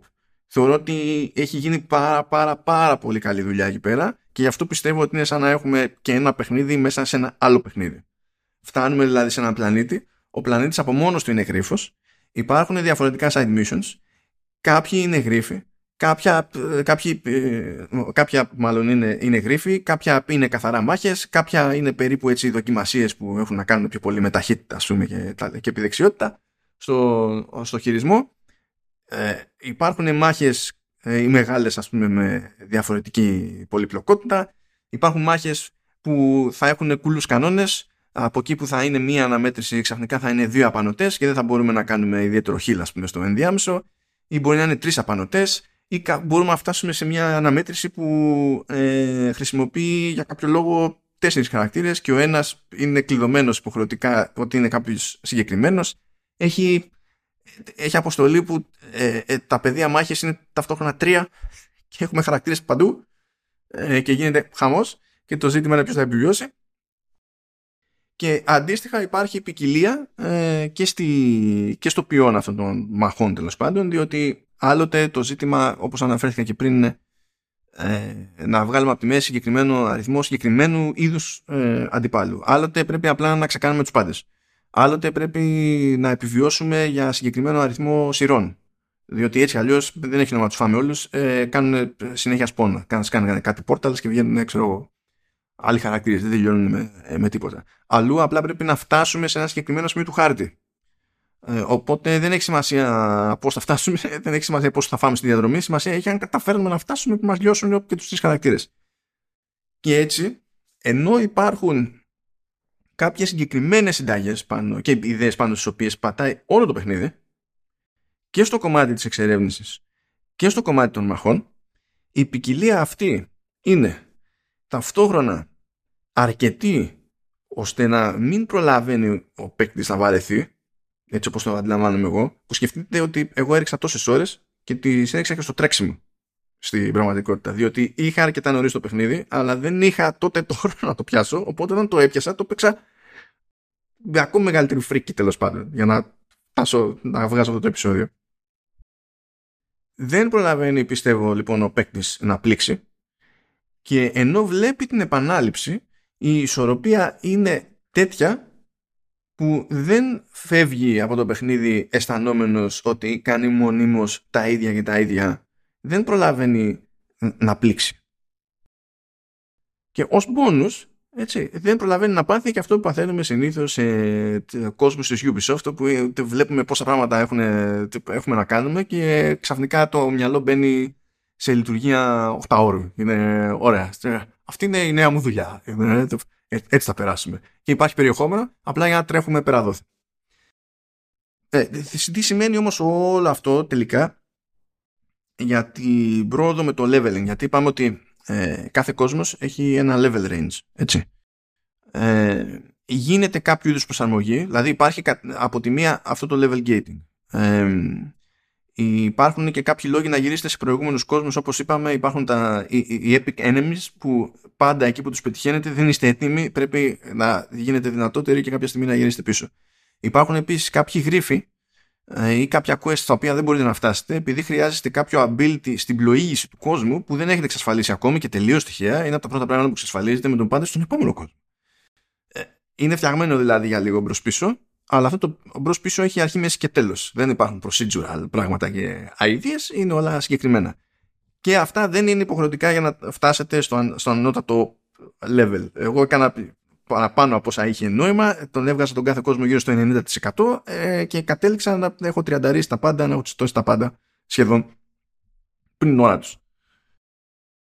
Με αυτά και με αυτά λοιπόν, επειδή υπάρχει αυτό το level range, πρέπει, όπως είπα και πριν, πρέπει να δεχτείτε ότι θα ασχοληθείτε και με side missions. Δεν είναι ανάγκη να γίνουν όλα, αλλά το παιχνίδι, εκείνη που η Ubisoft σε κάποιο βαθμό, πρέπει, θέλει να ασχοληθείτε οπωσδήποτε, έστω με κάποια, δεν είναι ανάγκη να κάνετε τα 26, έτσι, αλλά τέλος πάντων, ε, τουλάχιστον καμιά δεκαριά, τα δεκαριά, ξέρω εγώ, να τα κάνετε, για να καταφέρετε να πάρετε έστω το, το κλειδί. Βάλτε αυτό σαν μπούσουλα. Κάντε ό,τι νομίζετε μέχρι να μπορέσετε να αγοράσετε με τα tokens το κλειδί. Και μετά, κατά πάσα πιθανότητα, είστε στο σωστό range για να πάτε στον επόμενο πλανήτη. Ωστόσο, ε, δεν μπορείτε να πάτε σε επόμενο πλανήτη και να καταλήξετε να είστε ε, πανίσχυροι σε σχέση με το τι θα βρείτε εκεί. Διότι αυτό το, αυτό το εύρος του leveling, των, των levels που φαίνεται στον πλανήτη στην πράξη για, τους μεμονωμέ, για τις μεμονωμένες ε, μάχες που θα πετύχετε εντός αυτού του κόσμου είναι κειμενόμενο. Δηλαδή έστω ότι ο επόμενος κόσμος είναι ξέρω εγώ για 16 με 20.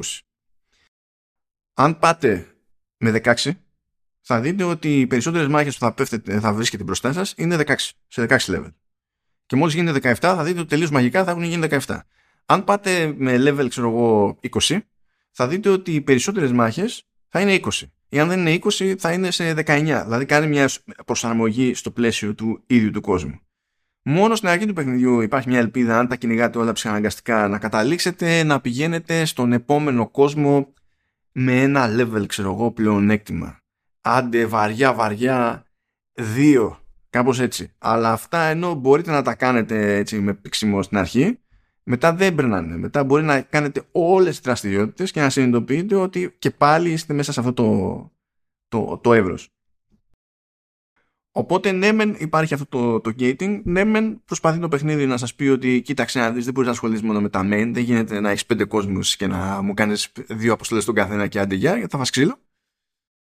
Αλλά δεν στο χώνει και όλο έτσι πάρτο. Αλλά και όταν στο χώνει παρά την κάποια επανάληψη το, των ιδεών δεν γίνεται σε, σε υπερβολικό βαθμό και δεν νομίζω ότι τελικά το, το Sparks of Hope καταφέρνει έτσι να χαλάσει τη γεύση που θα αφήσει στο, στον παίκτη.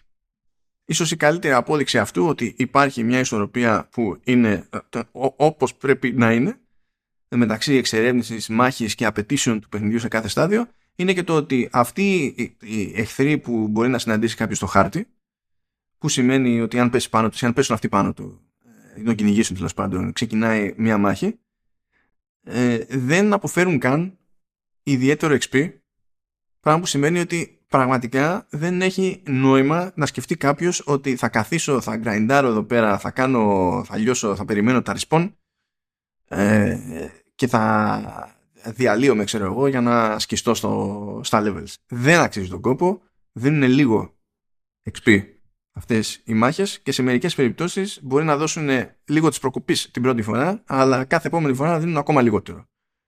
Δεν ενθαρρύνεται δηλαδή το grind ακόμα και εκεί που φαίνεται ότι υπάρχει περιθώριο κάποιος να κάνει grind ελπίζοντας ότι θα καταφέρει κάτι της προκοπής. Κάτι άλλο που έχει νόημα έτσι να μην τρομάξετε να το δείτε, θα δείτε ότι υπάρχουν κάποια checkpoints ε, που ταυτόχρονα είναι και fast travel points. Είναι κάτι σημειάκια. Εκεί θα πείτε, ωραία Ubisoft πάλι αυτή η ιστορία, πάλι σαν να πηγαίνω σε ε, vantage points και τα λοιπά. Ε, όχι. Εντάξει, ok. Okay. Το σώζεται το, το πράγμα. Ε, υπάρχουν πραγματικά περισσότερο για διευκόλυνση. Συνήθως σε κάθε χάρτη υπάρχουν δύο-τρία. Ε, και έτσι ποτέ δεν έχουμε να κάνουμε ε, μεγάλη απόσταση. Βασικά ποτέ δεν είναι τεράστιοι χάρτες, οπότε έτσι κι αλλιώς δεν είναι μεγάλες οι αποστάσεις, αλλά παρόλα αυτά υπάρχουν και fast travel points, ώστε να παιδευόμαστε ακόμα λιγότερο με τις μετακινήσεις, άπαξ και έχουμε εξερευνήσει το κάθε μέρος τέλος πάντων αυτού του, του χάρτη. Μιας και έπαιζα στο κομμάτι του, του fast travel, να ασχοληθώ λίγο με, τα, με τους χρόνους φόρτωσης. Αυτό θα πείτε, μα κόλλαγε περισσότερο στα τεχνικά που τέλος πάντων τα ξεπέταξες στην αρχή σαν να θέλει να τα ξεχάσεις. Ε, ε, ε, συμφωνώ, ναι, αλλά εδώ ειδικά με το fast travel ε, κολλάει συζήτηση, διότι γενικά το fast travel είναι όντως γρήγορο, έχει γίνει καλή δουλειά εκεί ε, η χρόνη φόρτωση σε μάχες, νέους κόσμους και τα λοιπά είναι αρκετά εντάξει. Αυτό που δεν είναι αρκετά εντάξει ε, είναι ότι ό,τι και αν θέλετε σε μενού έχει καθυστερήσει. Ε, είναι τόσο πυγμένο το, το σουιτσάκι. Έτσι, είναι, είναι φρικαρισμένο πέρα για πέρα. Ε, δηλαδή μόνο, μόνο το πλήκτρο για pause είναι που λειτουργεί κατευθείαν. Ε, θέλετε να μπείτε, να ανοίξετε χάρτη; Θα περιμένετε δύο δευτερόλεπτα. Θα πείτε δύο δευτερόλεπτα και τι έγινε. Ωραία. Θέλετε, ε, μπήκατε κατά λάθος στο χάρτη και θέλετε να ανοίξετε το, το roster για να πειράξετε πράγματα; Βγαίνετε, θέλει ένα δύο δευτερόλεπτα για να βγείτε ε, και μετά πατάτε άλλο κουμπί. Θέλει έτσι δύο δευτερόλεπτα για να, να φορτώσει. Κάντε τα κουμάτα σας. Ε, ξεχάσατε κάτι, έγινε κάτι ψηλό, ψηλό λάθος, όχι πακέτο. Και μερικές φορές έχω και διαφωνίες με το UI σε αυτή την περίπτωση, διότι ε, α, ε, μπορούμε να ανοίξουμε το χάρτη και να δούμε το χάρτη. Έτσι. Θέλουμε να βγούμε, πατάμε το B, βγαίνουμε. Γεια σας. Μπορεί να ανοίξουμε το χάρτη και να ανοίξει ο χάρτης, αλλά να μας βγάλει και το quest log.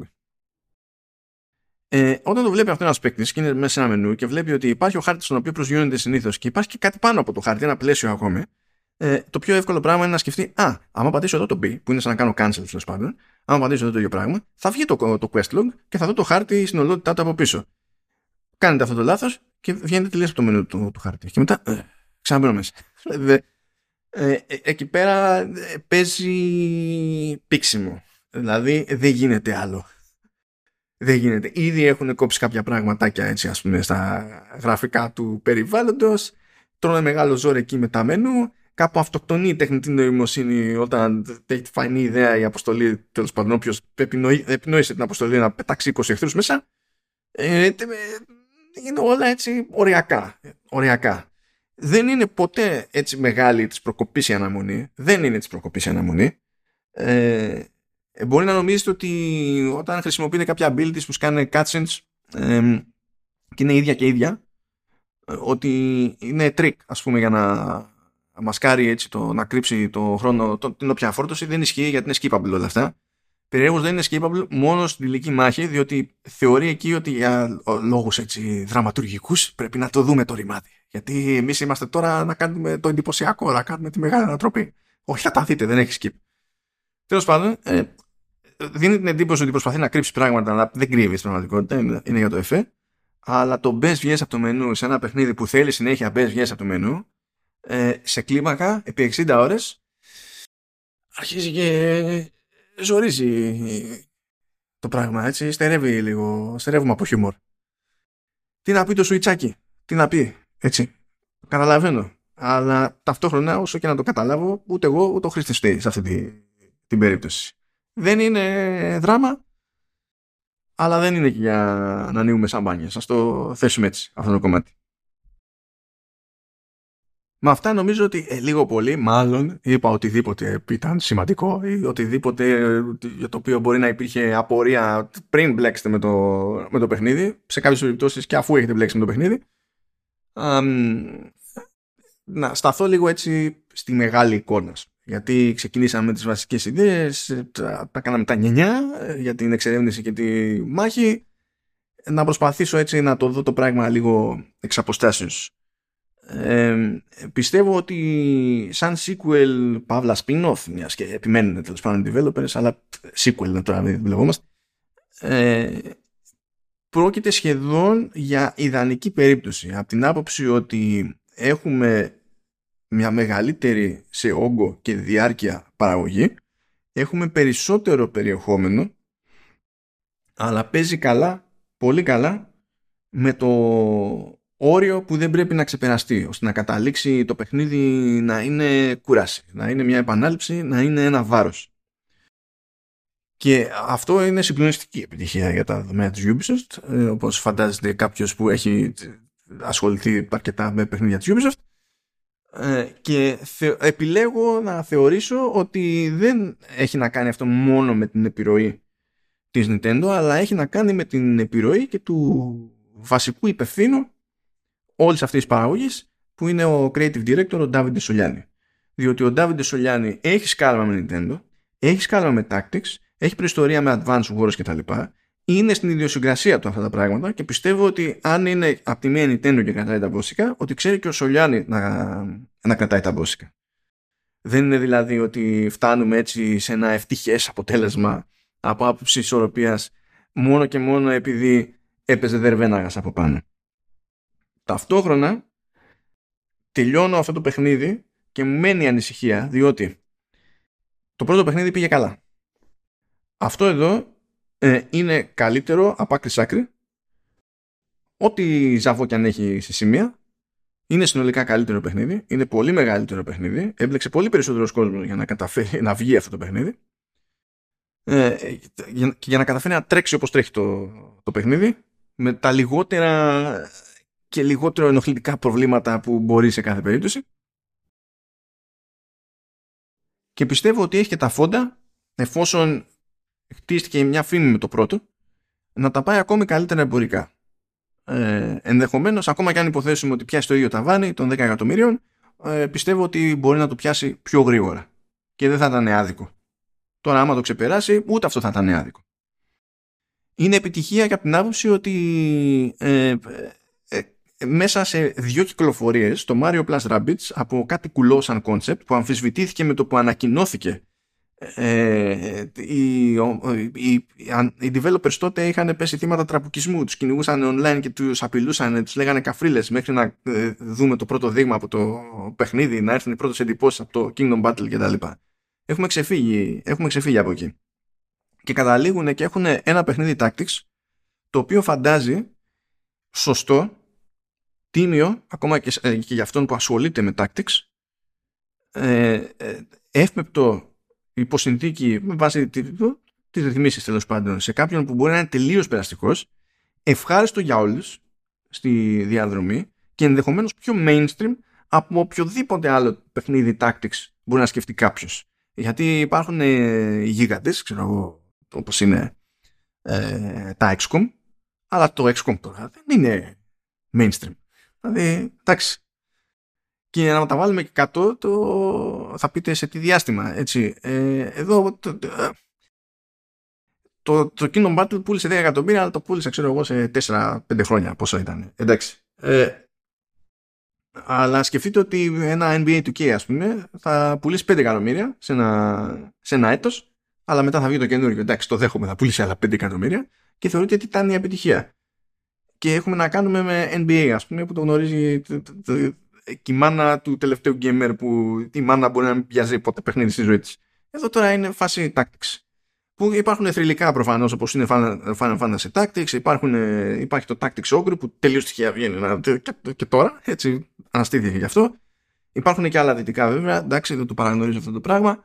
Ε, υπάρχει προϊστορία, αλλά δεν είναι εύκολο να βγει κάποιος και με την πρώτη, την προηγούμενη παραγωγή, να πουλήσει όσο πούλησε ούτε από την πλευρά της Nintendo, ούτε από την πλευρά της Ubisoft. Είναι, είναι ήδη δηλαδή ε, κάποιο είδους επίτευγμα την προηγούμενη εξόρμηση. Αυτό με να με φοβίζει όμως. Με φοβίζει ακριβώς επειδή είναι και η Ubisoft στη μέση, μην έχει καμιά περίεργη φαϊνή ιδέα και σκεφτεί ότι την επόμενη φορά πρέπει να γίνει ακόμη πιο μεγάλο και να γίνει της κακομήρα και να μην τελειώνει με τίποτα και να βάλουμε ξέρω εγώ στοιχεία live που δεν έχει στοιχεία live αυτό το παιχνίδι, σταυροκοπιόμαστε, έτσι, δεν έχει τίποτα μέσα. Τι, τίποτα. Είναι αρχή, μέση και τέλος, όλο το περιεχόμενο είναι εκεί εξ αρχής, τα expansion θα, που θα σκάσουν. Αυτό. Δεν υπάρχει κάτι άλλο, απλά πράγματα. Ξέρουμε τι παίρνουμε. Αυτό λίγο με φοβίζει. Αυτό λίγο με φοβίζει. Ταυτόχρονα πάντα έχω και την ελπίδα ότι εκεί λες τη χειρότερη, ακόμα και να εξαφανιστεί ο, ο Ντάβιντι Σολιάνη, ακόμη και οι καλύτεροι του φίλοι εκεί πέρα στη Ubisoft να πιεστούν ή να, να μην βάλουν πλάτη σε περίπτωση που minimum θα υπάρχει η Nintendo όπως τερφέναρες. Εντάξει, το δέχομαι, το δέχομαι. Αυτό δεν είναι σχόλιο για το συγκεκριμένο παιχνίδι, είναι καλά, για το Sparks of Hope, ε, που πιστεύω ότι αφήνει αέρα στο Mario Plus Rabbids να είναι ένα sub-brand που έχει πόδια ε, ένα sub-brand που πιστεύω ότι έχει πόδια και εκτός του συγκεκριμένου είδους και ενδεχομένως μεγαλύτερη απόδειξη γι' αυτό είναι ότι ακριβώς το μισό παιχνίδι ας πούμε ε, είναι εξερεύνηση που άλλοι θα ε, το πουλούσαν ως κάτι άλλο, ως κάτι ξεχωριστό και εδώ απλά τυχαίνει να είναι το ένα μέρος του παιχνιδιού. Και Και ε, ένα από τα κομμάτια που σε σχέση με το προηγούμενο παιχνίδι στην ουσία έχουν τη μεγαλύτερη εξέλιξη. Ελπίζω δε πάνω απ' όλα να συνεχιστεί αυτή η προσοχή στη λεπτομέρεια που φαίνεται πέρα από τα διάφορα έτσι, ατοπήματα που είναι κυρίως, κυρίως τεχνικά στη, στην πραγματικότητα, αν τα, αν τα βάλουμε κάτω. Δηλαδή, ο ρυθμός με τον οποίο ανοίγει το περιεχόμενο, ότι το περιεχόμενο έχει ένα συγκεκριμένο ρυθμό ώστε ακόμη και όταν ε, μοτίβα επαναλαμβάνονται να μην είναι εύκολο να επαναληφθούν διαδοχικά και να καταλήξει ο χρήστης, να, το παίκτης να αισθάνεται ότι κάνει δύο-τρεις φορές συνεχόμενες το, το ίδιο πράγμα. Η κλιμάκωση των γρίφων είναι πάρα πολύ καλή. Είναι πάρα πολύ καλή. Η πολυπλοκότητά τους ε, και το εύρος τους ανοίγει αλλά με απόλυτα ομαλό τρόπο ε, κάτι που θα περίμενα να δω σε puzzler σε, δηλαδή σε ένα πράγμα που θα μου το πουλούσε κάποιος ε, ξεχωριστά επίσης ο τρόπος τον οποίο οθεί το παίκτης να ασχοληθεί με τα side missions που στην ουσία έχει, το, το κάνει επειδή καλείται να μαζέψει tokens ακούγεται στραβό και μπορεί αν το παρακάνει κάποιος στο, στο, στο ζύγι να χαθούν όλα έτσι το, το δέχομαι αυτό το πράγμα αλλά στο δεν είμαι κάτι συγκεκριμένο. Δηλαδή σου λέει ασχολήσου εσύ, κάνε τις διάφορες δραστηριότητες που δεν είναι ξανά το ίδιο πράγμα 15 φορές και ξέρεις ότι η ανταμοιβή σου θα είναι ένα κομμάτι που είναι γρίφος, δεν έχει καμία σχέση με τους βασικούς μηχανισμούς, το, το, το, το κυρίως πιάτο του παιχνιδιού που είναι οι μάχες ε, και στο τέλος σε περιμένει ένα spark το οποίο θα καταλήξει ενίοτε ή σταθερά, ανάλογα με το στυλ με το οποίο παίζει ο καθένας, να σε, να σε βοηθά παρακάτω. Το level gating είναι τόσο όσο ε, το ότι τα skill trees από τη μία δεν συμπληρώνονται full, είναι αδύνατο, είναι απλά αδύνατο, αλλά αυτό δεν το χρησιμοποιεί το παιχνίδι ως ε, λόγο για να ε, τιμωρήσει τον παίκτη. Και γι' αυτό του αφήνει το περιθώριο να κάνει respect χωρίς να χάσει τίποτα μπορεί όλα τα skill points να τα πάρει πίσω και να τα ταξινομήσει, να τα, ε, να τα μοιράσει τελείως διαφορετικά. Μπορεί να το κάνει. Δεν θα του πει «Ε, επειδή θα κάνεις respect, θέλω τόσο gold ε, και ή κάτι άλλο, γιατί για να μάθεις, ας πρόσεχες. Δεν έχει τέτοια. Σου λέει πειραματίσου όπως σου γουστάρει. Όπως σου γουστάρει. Αυτό θέλω να κάνεις. Υπάρχει δηλαδή κόστος ευκαιρίας, αλλά δεν είναι μόνιμο. Ανατρέπεται κατά το δοκούν ανά πάσα ώρα και στιγμή γιατί, γιατί προέχει η διάθεση για τον πειραματισμό που θα κάνεις στη, στη μάχη σου και στη στρατηγική σου.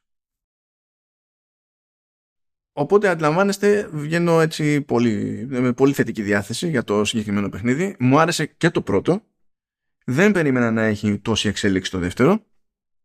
Και βέβαια στην τελική δεν θέλω να δω άλλο τέτοιο στο Switch. Όχι επειδή ο, θα έχουμε τρία τέτοια στο Switch, αλλά επειδή δεν την παλεύει το, το, το Switch άλλο. Δηλαδή, ήδη, ήδη αυτές οι αλλαγές σε κάποιο επίπεδο, αυτές οι αλλαγές που έγιναν στο Sparks of Hope σε σχέση με το Kingdom Battle, ε, θέλανε έτσι, λίγο, όχι πολύ, αλλά θέλανε λίγο πιο σόι hardware για να λειτουργήσουν ακριβώς όπως έπρεπε και να πάνε όλα ρολόι. Έτσι με λίγο καλύτερο hardware μπορεί να είχαμε και μια ελπίδα παραπάνω για την τεχνητή νοημοσύνη διότι που και που κάνει κανένα κουφό ε, και καλά κάνει το κουφό αντίπαλος. αλλά επειδή σε κάποιες φάσεις μπορούμε να κάνουμε summon κάποια, κάποια πλάσμα τέλος πάντων και να τα έχουμε σαν συμπληρωματικούς χαρακτήρες που ελέγχονται από την τεχνητή νοημοσύνη ε, σε διάφορα σενάρια απλά σαστίζουν και ενώ η δράση έχει μεταφερθεί κάπου αλλού στο, στο πεδίο της μάχης έχουν αποφασίσει ότι θα κολοβαράνε στο λάθος μέρος του, του χάρτη. Αλλού προσαρμόζονται όμως και κινούνται και ξέρουν ότι θα περάσουν ε, μέσα από σωληνώσεις, θα κάνουν τα άλματά τους και τα λοιπά, θα κάνουν.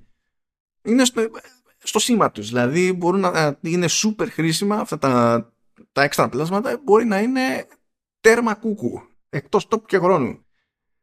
Και δεν γίνεται. Δεν, δεν, γίνεται. Δεν γίνεται να φτάνουμε η πολυπλοκότητα μιας μάχης από την πλευρά των εχθρών να είναι τέτοια που να σκαλώνει τη, η αντίπαλη AI. δηλαδή, ωραία. Εντάξει. Δεν, θέλουμε σε άλλο hardware. Την επόμενη φορά σε άλλο hardware. Αφήσουμε τους πάντες να ανασάνουν. Και πρώτο τον Ντάβιντε Σολιάνη. Που δεν ξέρω πόσους άλλους συνθέτες θα φέρει την επόμενη φορά για να, που να έχουν προϊστορία με, με Nintendo ή με Ιαπωνία ή και με τα δύο αλλά τέλος πάντων να έχει το περιθώριο να απλωθεί κι αλλού, όχι μόνο στη μουσική.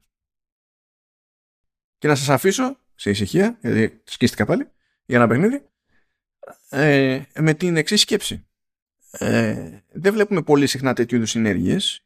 Ε, μπορεί να είδαμε στο Gamecube συνεργασίες με τη Sega για F-Zero ξέρω ή με, τη, με την Namco είδαμε διάφορα πράγματα στην εποχή εκείνη ε, είχαμε τότε και τα κονέ με την Capcom αλλά τότε δεν ήταν το ίδιο η Capcom δεν έπαιρνε IP της Nintendo ας πούμε και έλεγε Nintendo φτιάξε κάτι ε, είδαμε τους συνδυασμούς τα, τους κλασικούς εκεί σε ε, Mario and Sonic που ήταν με τα παιχνίδια τους Ολυμπιακούς Αγώνες που κάνανε και αυτά το, είχαν το κύμα τους είχαν το, την ώρα τους και για σεβαστό χρονικό διάστημα πουλάγανε και καντάρια στον αυτόματο. Τα είδαμε αυτά να, να γίνονται.